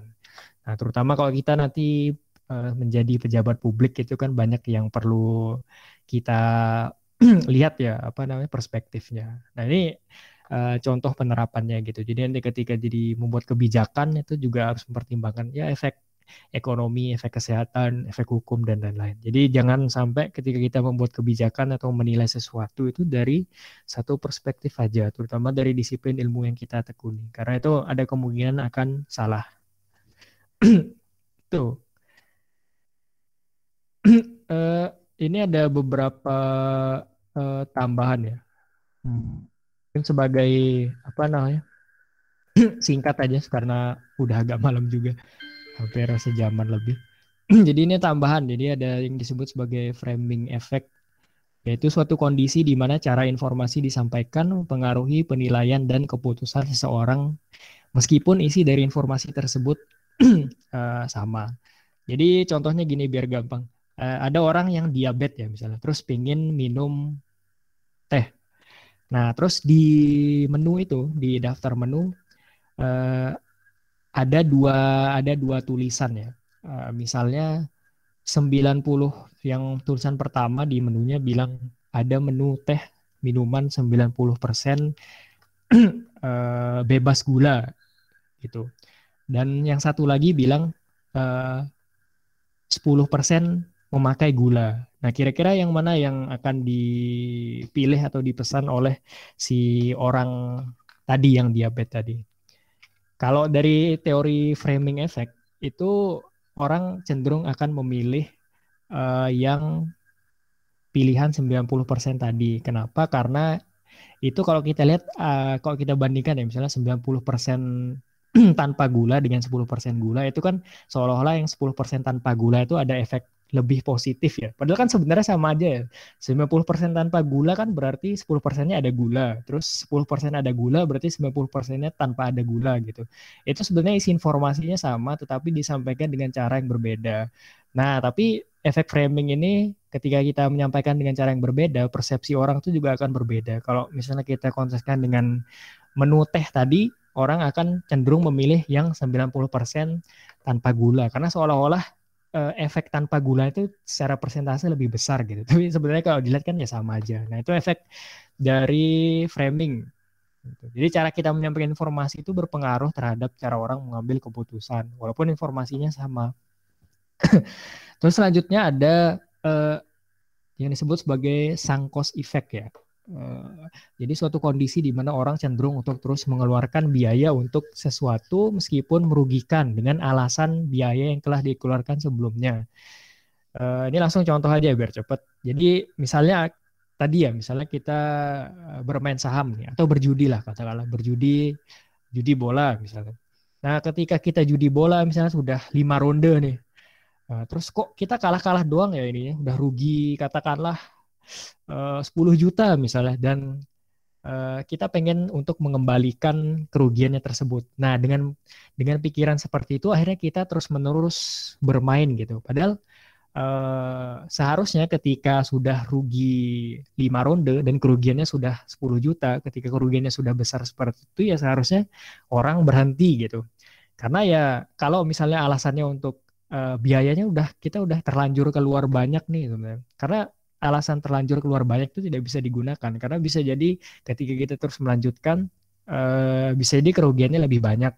Atau tidak ada kepastian kalau kita akan bisa uh, mengembalikan apa namanya biaya kerugian yang telah kita lakukan gitu. Jadi uh, orang itu cenderung untuk susah berhenti atau susah melihat susah berhenti atau susah melihat adanya prospek kerugian ketika biaya yang dikeluarkan untuk melakukan tindakan tersebut itu sudah banyak misalnya dari banyaknya ini dari segi waktu atau biaya karena sudah keluar 10 juta jadi uh, ada berat gitu untuk ber, berhenti sampai dia menang lagi gitu. Ya misalnya kalau kita main game juga kan ada efek seperti itu. Jadi kalah kalah kalah kalah kalah. Nah, terus kan kita pengen pengen main terus sampai akhirnya kita menang kan. Jadi nggak mau berhenti bermain sampai uh, kita menang gitu ya. Padahal kalau kita introspeksi ya mungkin uh, kekalahan kita yuk karena memang ya kita memang apa ya memang perlu berhenti sejenak atau perlu belajar lagi gitu. Nah, tapi karena ada efek ingin membalas kekalahan atau membalas kerugian, jadi orang nggak bisa berhenti gitu. ya mungkin sama juga dengan efek ini ya uh, dalam hubungan asmara gitu. Ketika ada orang yang uh, katakanlah sudah berumah tangga, terus ternyata si salah satu pasangannya itu suka bermain kasar misalnya atau ya bahasanya apa ya toxic relationship ya bahasanya gitu. Nah tapi karena uh, karena usia pernikahannya mungkin sudah lama, misalnya sudah lima tahun, 10 tahun, dia akhirnya uh, ada kecenderungan untuk mempertahankan gitu. Padahal kalau misalnya dipertahankan itu bisa jadi membahayakan untuk uh, dianya sendiri dan mungkin juga anaknya karena terus menerus mengalami apa ya kekerasan dan segala macam. Nah itu juga salah satu bentuk dari sangkos effect gitu. Jadi ketika uh, efek kerugian. Kita mempertimbangkan efek kerugian uh, efek bukan bukan bukan. Efek kerugian itu membuat kita tidak mampu untuk berhenti dari uh, meraih kerugian yang lebih besar gitu karena ada itu tadi seperti contoh di judi misalnya. Ketika saya sudah loss 10 juta terus saya ingin membalas ke kerugian 10 juta ini di ronde selanjutnya. Padahal ya bisa jadi kerugiannya lebih besar dan harusnya dia berhenti pada saat itu juga. Ya begitu juga dengan di pernikahan itu tadi. Logikanya seperti itu walaupun nanti ya mungkin pertimbangan orang bisa berbeda-beda ya. Tapi itu juga termasuk dari sang cost atau efek bias di dalam eh, pengambilan keputusan. Mungkin ada contoh lain tapi ya paling gampangnya yang saya bisa pikirkan yaitu eh, terus uh, bentar, bentar. terus uh, terus selanjutnya ada uh, ke ini ada beberapa aplikasi ya di dalam pengambilan keputusan. Ya, ada tiga sih yang saya ambil. Pertama ada namanya efek kesalahan Bernoulli atau Bernoulli error ya. Ini bukan Bernoulli di fluida fisika ya, tapi di apa namanya di ekonomi. Jadi ada uh, teori ekonomi yang menyatakan kalau tingkat kepuasan orang itu tergantung dari berapa kerugian yang berapa keuntungan atau kerugian yang ia dapat gitu. Nah, kalau di buku ini Daniel Kahneman itu coba untuk membantah teori tersebut gitu bahwa sebenarnya tingkat kepuasan orang itu tidak tergantung dari seberapa besar perbedaan keuntungan atau kerugian yang didapat, tapi bergantung pada selisih keuntungan atau kerugian yang didapat. Jadi misalnya ada orang yang ada orang dua orang nih, A ada orang A dan orang B. Nah, orang A punya kekayaan total 10 juta. Terus orang B punya kekayaan total katakanlah satu juta ya. nah terus ada taruhan lagi nih atau ada uh, pilihan nih. Misalnya ada promo atau lotre tiba-tiba dapat dan kedua orangnya dapat lotre yang sama misalnya. Pilihannya ada dua misalnya di lotre itu. Pertama ke, uh, keuntungan untuk eh sorry sorry peluang untuk mendapatkan 100% uh, gimana cara menjelaskannya? Jadi jadi uh, peluang misalnya peluang pertama itu adalah peluang untuk uh, peluang untuk kehilangan 500 ribu gitu. Peluang 50% untuk kehilangan 500 ribu. Terus di pilihan kedua peluang 100% untuk uh, mendapatkan 5 eh, juta misalnya. Nah ini kalau dari teorinya Bernoulli, uh, semua orang A dan B ini pasti akan memilih uh, pertimbangan yang sama ya. Jadi sama-sama ingin mendapatkan untung dengan mengambil bet yang lebih aman gitu. Nah tapi ternyata di dalam penelitian yang dilakukan ternyata hasilnya tidak seperti itu gitu. Jadi orang itu mengambil keputusan atau tingkat kepuasannya itu berbeda tergantung dari titik tolak uh, kondisinya saat itu. Jadi si A ini kan dapat 10 juta ya, punya kekayaan total 10 juta sebagai dasar. Terus yang B kekayaan 1 juta. Nah, ketika dia diberikan 5 juta misalnya, si A ini tingkat kepuasannya tentu tidak sebesar B ya, karena ya 5 juta itu kan ibaratnya setengah dari total kekayaannya ya. Jadi uh, ketika dia diberikan uang tuh ya tingkat kepuasannya tidak tidak apa ya, tidak sebesar apa tidak tidak berdampak signifikan lah terhadap uh, kekayaan atau kebahagiaannya secara keseluruhan. Nah, tetapi bagi B yang cuma punya pendapatan satu juta itu ibarat uh, semacam dapat uang kaget gitu ya. Jadi dia tingkat kebahagiaan kebahagiaannya jauh lebih tinggi karena uh, apa namanya? Uh, itu lima kali lipat dari penghasilannya secara normal gitu. Jadi dari satu juta ke lima juta itu tingkat kepuasan sih. Jadi sederhananya seperti itu. Jadi bukan karena berapa besar keuntungan atau kerugian, tapi bergantung dari uh, selisih keuntungan kerugian yang didapat. Kalau yang di A tadi selisihnya kan cuma uh, eh, 5 juta ya, dan yang di B uh, selisihnya 4 juta. Walaupun sebenarnya sama, selisihnya hampir sama, tapi karena titik tolaknya berbeda, jadi uh, tingkat kepuasannya berbeda. Itu. Dan mungkin nanti juga ketika misalnya kalau kita masih mahasiswa kan ya, terus dikasih uang katakanlah sejuta atau dua juta misalnya. Itu kan kita merasanya udah besar banget dan kita senang banget ininya. Tapi misalnya ketika kita nanti sudah berpenghasilan dan semoga menjadi orang kaya yang pernah penghasilannya 10 juta ketika misalnya ada orang yang ngasih satu juta ya mungkin itu kayak ya dikasih buat uh, bukan buat dikasih buat jajan sehari lah misalnya. Nah itu mungkin ya gambarannya kasusnya seperti itu gitu. Jadi tingkat kepuasan atau kebahagiaan itu bukan dari uh, keuntungan atau kerugian yang didapat, tapi dari hasil selisih uh, keuntungan atau kerugian. Nah sama juga dengan kerugian tadi ya, semakin besar selisih kerugian dengan nilai dasarnya, maka tingkat uh, penderitaan atau ininya juga semakin besar. Nah itu dari dia ngeritik tentang teorinya Bernoulli di dalam bukunya. Gitu. Nah, terus yang kedua itu ada namanya prospek teori. Jadi prospek teori ini adalah pilihan orang untuk lebih memilih menghindari kerugian dibanding mengambil keuntungan dari suatu peristiwa. Jadi kayak misalnya di lotre tadi ketika dikasih pilihan 50% mendapatkan 10 juta atau 5 juta peluang 100% untuk mendapatkan 5 juta. Nah, orang itu cenderung untuk mengambil pilihan yang kedua. 100% mendapatkan 5 juta. Kenapa? Karena kecenderungan orang itu untuk menghindari kerugian ya. Jadi ketika misalnya dihadapkan pada suatu pilihan antara rugi dan untung, eh, orang itu cenderung untuk memilih pilihan yang ruginya lebih sedikit dulu daripada keuntungan yang uh, lebih tinggi. Dan ini kalau di di iklan atau mungkin di produk jasa dan lain-lain itu dipakai dalam promosi misalnya kata-katanya itu lebih menekankan sanksi daripada benefit gitu ya. Dan ini juga me, apa namanya?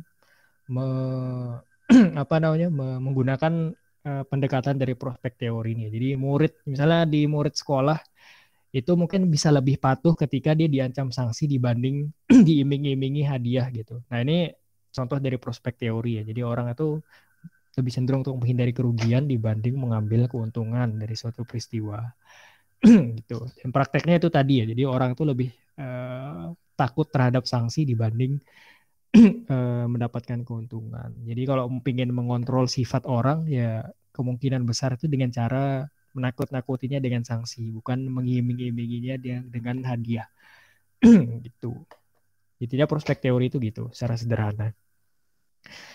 Terus eh, yang terakhir tuh ada namanya endowment effect ya, atau efek pusaka namanya. Jadi kecenderungan orang untuk menganggap berharga sesuatu yang sudah ia miliki meskipun barang tersebut uh, sama ya. Uh, jadi gini misalnya efek pusaka itu misalnya kita punya barang yang kita sudah pegang lama, katakanlah sebuah uh, pensil ya, pensil pensil 2B misalnya.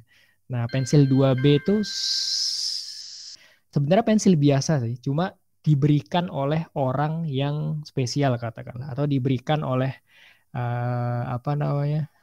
ya diberikan oleh orang lah, diberikan oleh orang yang spesial gitu. Nah, ketika misalnya ada suatu lelang atau suatu apa namanya, suatu penjualan dan kita butuh uang misalnya, orang itu cenderung untuk susah melepas barang yang sudah diberikan oleh uh, orang tersebut gitu karena menganggap seolah-olah ya ini barang berharga gitu ya padahal itu cuma pensil biasa gitu tapi karena ada efek diberikan oleh orang kita cenderung menganggap pensil itu pensil biasa walaupun padahal sebenarnya kalau kita beli di apa namanya beli di beli di apa namanya di tempat fotokopi kan biasanya banyak kita temui pensil yang sejenis. Tapi karena kita sudah memilikinya sejak lama dan kebetulan uh, apa namanya kita butuh uang dan kebetulan karena karena pensilnya itu diberikan oleh orang yang spesial atau diberikan oleh orang tertentu kita menganggapnya lebih berharga dari uh, harga aslinya gitu. Nah itu disebut sebagai efek pusaka gitu.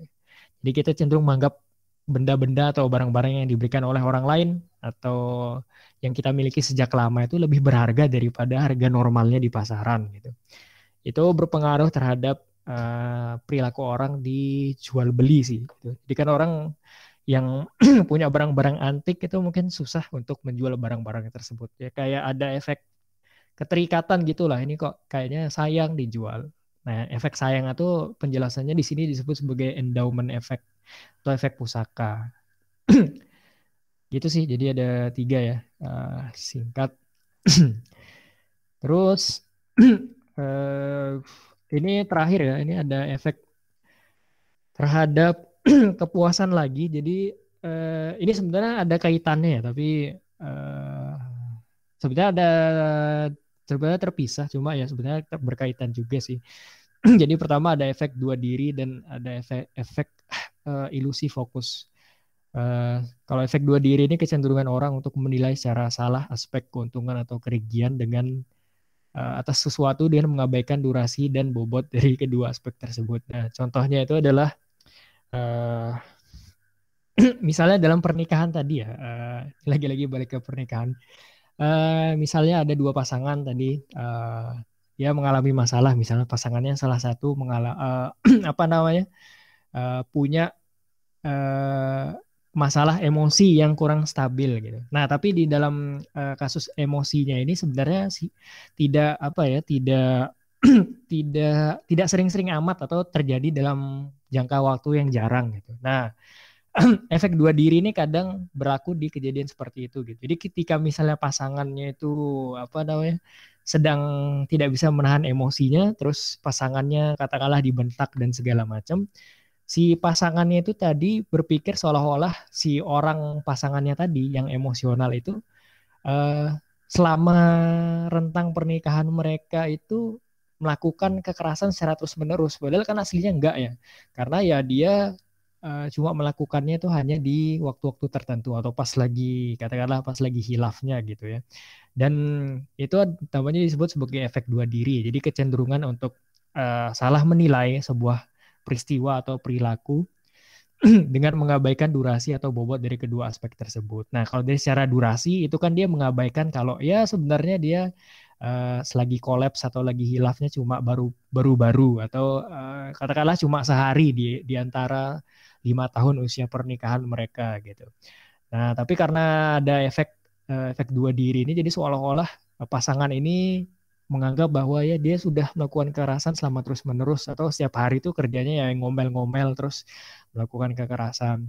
Ya, jadi tidak melihat uh, aspek negatif dan positifnya secara berimbang gitu. Padahal selama selain satu hari itu ketika dia marah mungkin dia orangnya baik terus penyayang dan lain-lain. Cuma karena satu hari itu doang yang lagi apes itu ya dia menilainya ya secara keseluruhan tidak baik. Nah, itu adalah salah satu contoh dari uh, efek dua diri ya. Jadi uh, kita kadang salah menilai bobot kerugian dan keuntungan dari durasi yang singkat dan bobot dari peristiwa tersebut gitu. Ya contoh sederhananya seperti yang pernikahan itu tadi. Kemudian karena salah menilai dia kemudian meminta cerai secara buru-buru gitu. Sebenarnya ini juga dipakai ketika uh, jual beli juga ya. Misal kemarin itu kan si Tokopedia, bukan Tokopedia ya, buka lapak. Itu kan kemarin buka saham tuh, IPO di bulan Agustus. Dan kemudian karena banyak yang beli, terus kemudian orang menganggap akhirnya wah ini kayaknya uh, saham ini bisa ongoing terus naik harganya. Akhirnya banyak yang beli terus terus terus. Dan akhirnya ketika masuk ke minggu kedua, akhirnya harganya jeblok karena itu salah menilai keuntungan dan kerugian dari harga saham tersebut. Itu mungkin dari salah satu contoh buat uh, menggambarkan dari efek dua diri ini ya.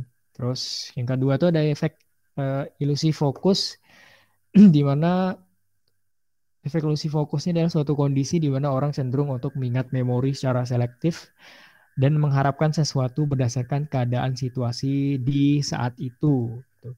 Jadi uh, uh, contohnya itu seperti itu ya kembali ke kasus uh, sahamnya Bukalapak tadi. Jadi ketika misalnya dia melihat berita kalau uh, harga sahamnya naik dan banyak orang yang beli, jadi ada semacam-macam ilusi kalau ya ini harganya akan tetap naik dan tetap stabil sampai di masa-masa selanjutnya gitu. Kemudian dia ikut beli juga, padahal uh, nggak bertahan seminggu dua minggu ternyata harganya uh, jeblok gitu.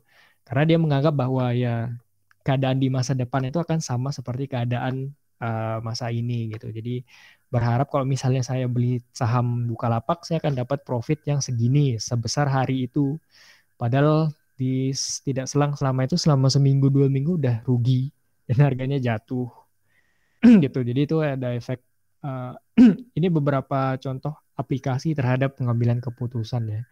Uh, terutama kaitannya dalam bidang ekonomi ya karena ini juga bukunya ditulis oleh orang yang menekuni ilmu perilaku ekonomi. Jadi contohnya memang lebih banyak di bidang ekonomi. Oke, jadi kita masuk ke kesimpulan. Uh, ada tiga kesimpulan yang saya cantumkan. Pertama, uh, pada aplikasinya sebenarnya sistem satu dan sistem dua ini memiliki kelemahan dan kelebihannya masing-masing. Terus kedua, sistem kedua sistem ini berpikir penting untuk digunakan sesuai dengan konteks dan situasi yang ada ya. Jadi bukan berarti karena sistem satu itu cepat terus intuitif dan bisa digerakkan secara otomatis, dia posisinya lebih rendah daripada sistem dua.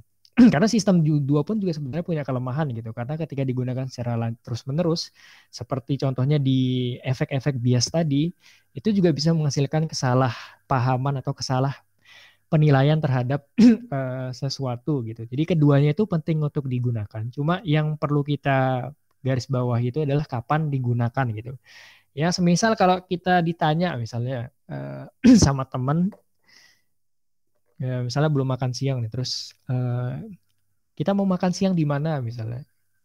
Oh, kita makan di Burjo aja yuk. Nah, jawaban burjo itu kan jawaban secara spontan ya, nggak perlu berpikir panjang dan itu efek akibat sering makan di burjo gitu karena akibat uh, aktivitas yang sering atau sering makan di sana jadinya tiba-tiba jawaban burjo itu keluar dan itu sistem satu yang berfungsi. Jadi untuk pertanyaan-pertanyaan atau sifatnya sederhana seperti mau makan di mana itu kita cukup menggunakan uh, sistem satu atau nggak perlu mikir banyak-banyak lah.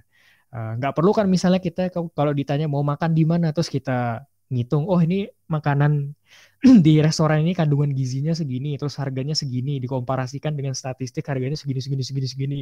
Berdasarkan data yang kami yang saya kumpulkan maka kita harus uh, makan di sini berdasarkan hitung-hitungannya. Kan nggak gitu juga ini karena terlalu banyak uh, pertimbangan gitu. Kalau pertimbangannya seperti itu ya nanti nggak makan-makan ini. Dari ditawari makan siang nanti makannya malah makan malam. Gitu.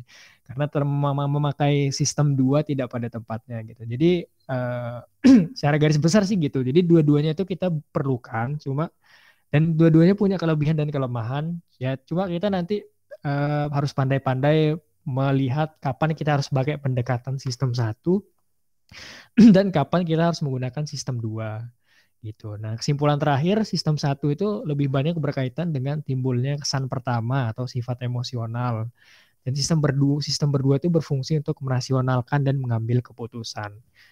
Jadi eh, seperti yang kita lihat di contoh-contoh heuristik dan bias di awal kalau eh, sistem satu itu sifatnya lebih banyak ke emosional seperti kesan ini orangnya baik atau ramah berdasarkan uh, gerak-geriknya seperti murah senyum dan lain-lain. Terus nah sistem dua itu berfungsi sebagai uh, benteng gitu ya, uh, berfungsi untuk merasionalkan keputusan itu tadi. Jadi uh, ibaratnya ada filter-filter gitu ya. Jadi sistem satu untuk uh, mengakses uh, kondisi secara umum misalnya orang ini terlihatnya ramah ini terus kalau kita berhenti di sistem satu itu kemungkinan kita akan terjebak ke uh, heuristik dan bias tadi. Tapi ketika kita menggunakan sistem dua misalnya ketika kita menilai orang ini uh, ramah berdasarkan uh, penampilannya kita nggak berhenti sampai di penampilannya gitu. Tapi kita coba melihat uh, misalnya kelakuannya dengan bertanya kepada dia ngobrol dengan dia dan segala macam.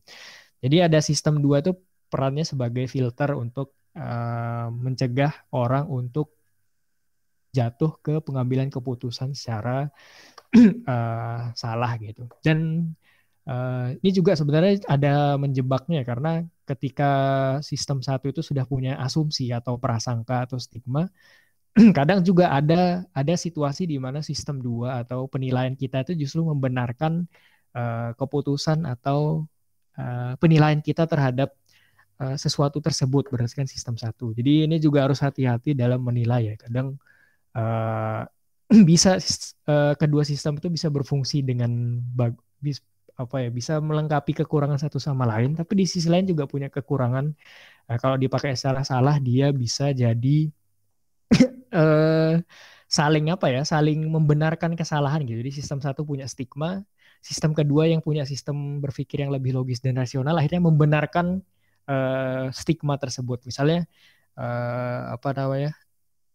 Misalnya kita melihat orang dia terlihatnya uh, kayak preman, misalnya, terus dia, secara penampilannya atau sistem kedua, uh, terus kita kita mengumpulkan data, tapi data-datanya itu mendukung uh, kesan atau stigma kita yang di pertama itu tadi. Terus misalnya dari nanyanya ke orang yang musuhan sama dia terus uh, nanyanya ke orang-orang yang mungkin tidak kenal sama dia. Nah itu kan salah satu bentuk uh, pengambilan data atau keputusan yang salah gitu. Jadi ada dua sisi ya jadi sisi satu bisa saling melengkapi tapi di sisi lain bisa saling uh, memperkuat kelemahan pengambilan keputusannya dengan ya menjebak kita terhadap heuristik dan bias itu tadi.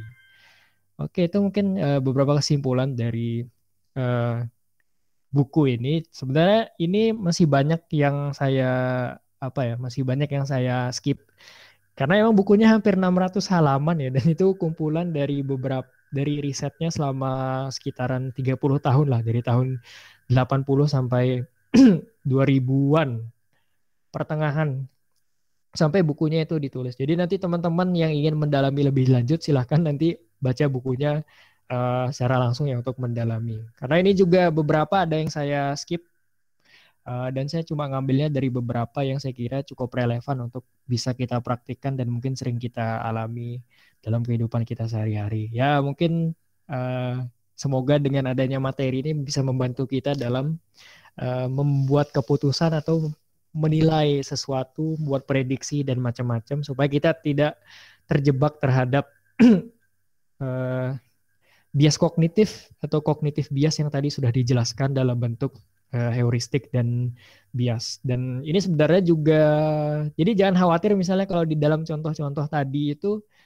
uh, kita pernah menghadapi atau pernah pernah melakukannya karena memang bahkan orang yang terdidik sekalipun orang-orang uh, yang ahli di bidang sudah pendidikannya tinggi dan segala macam juga di penelitiannya Kahneman itu juga banyak yang rentan terhadap uh, bias kognitif ini. Dan ini sebenarnya bukan cuma menyasar orang umum, tapi orang ahli juga bisa kena. Ya mungkin dengan semoga dengan adanya uh, penyampaian materi tadi setidaknya kita bisa belajar bentuk-bentuk kesalahan pengambilan keputusan dan berpikir yang lazimnya kita ketahui supaya nanti ke depannya kita tidak terjebak dalam kesalahan yang sama. Oke, mungkin uh, sekian ya untuk materi yang bisa saya sampaikan. Kurang lebihnya mohon maaf.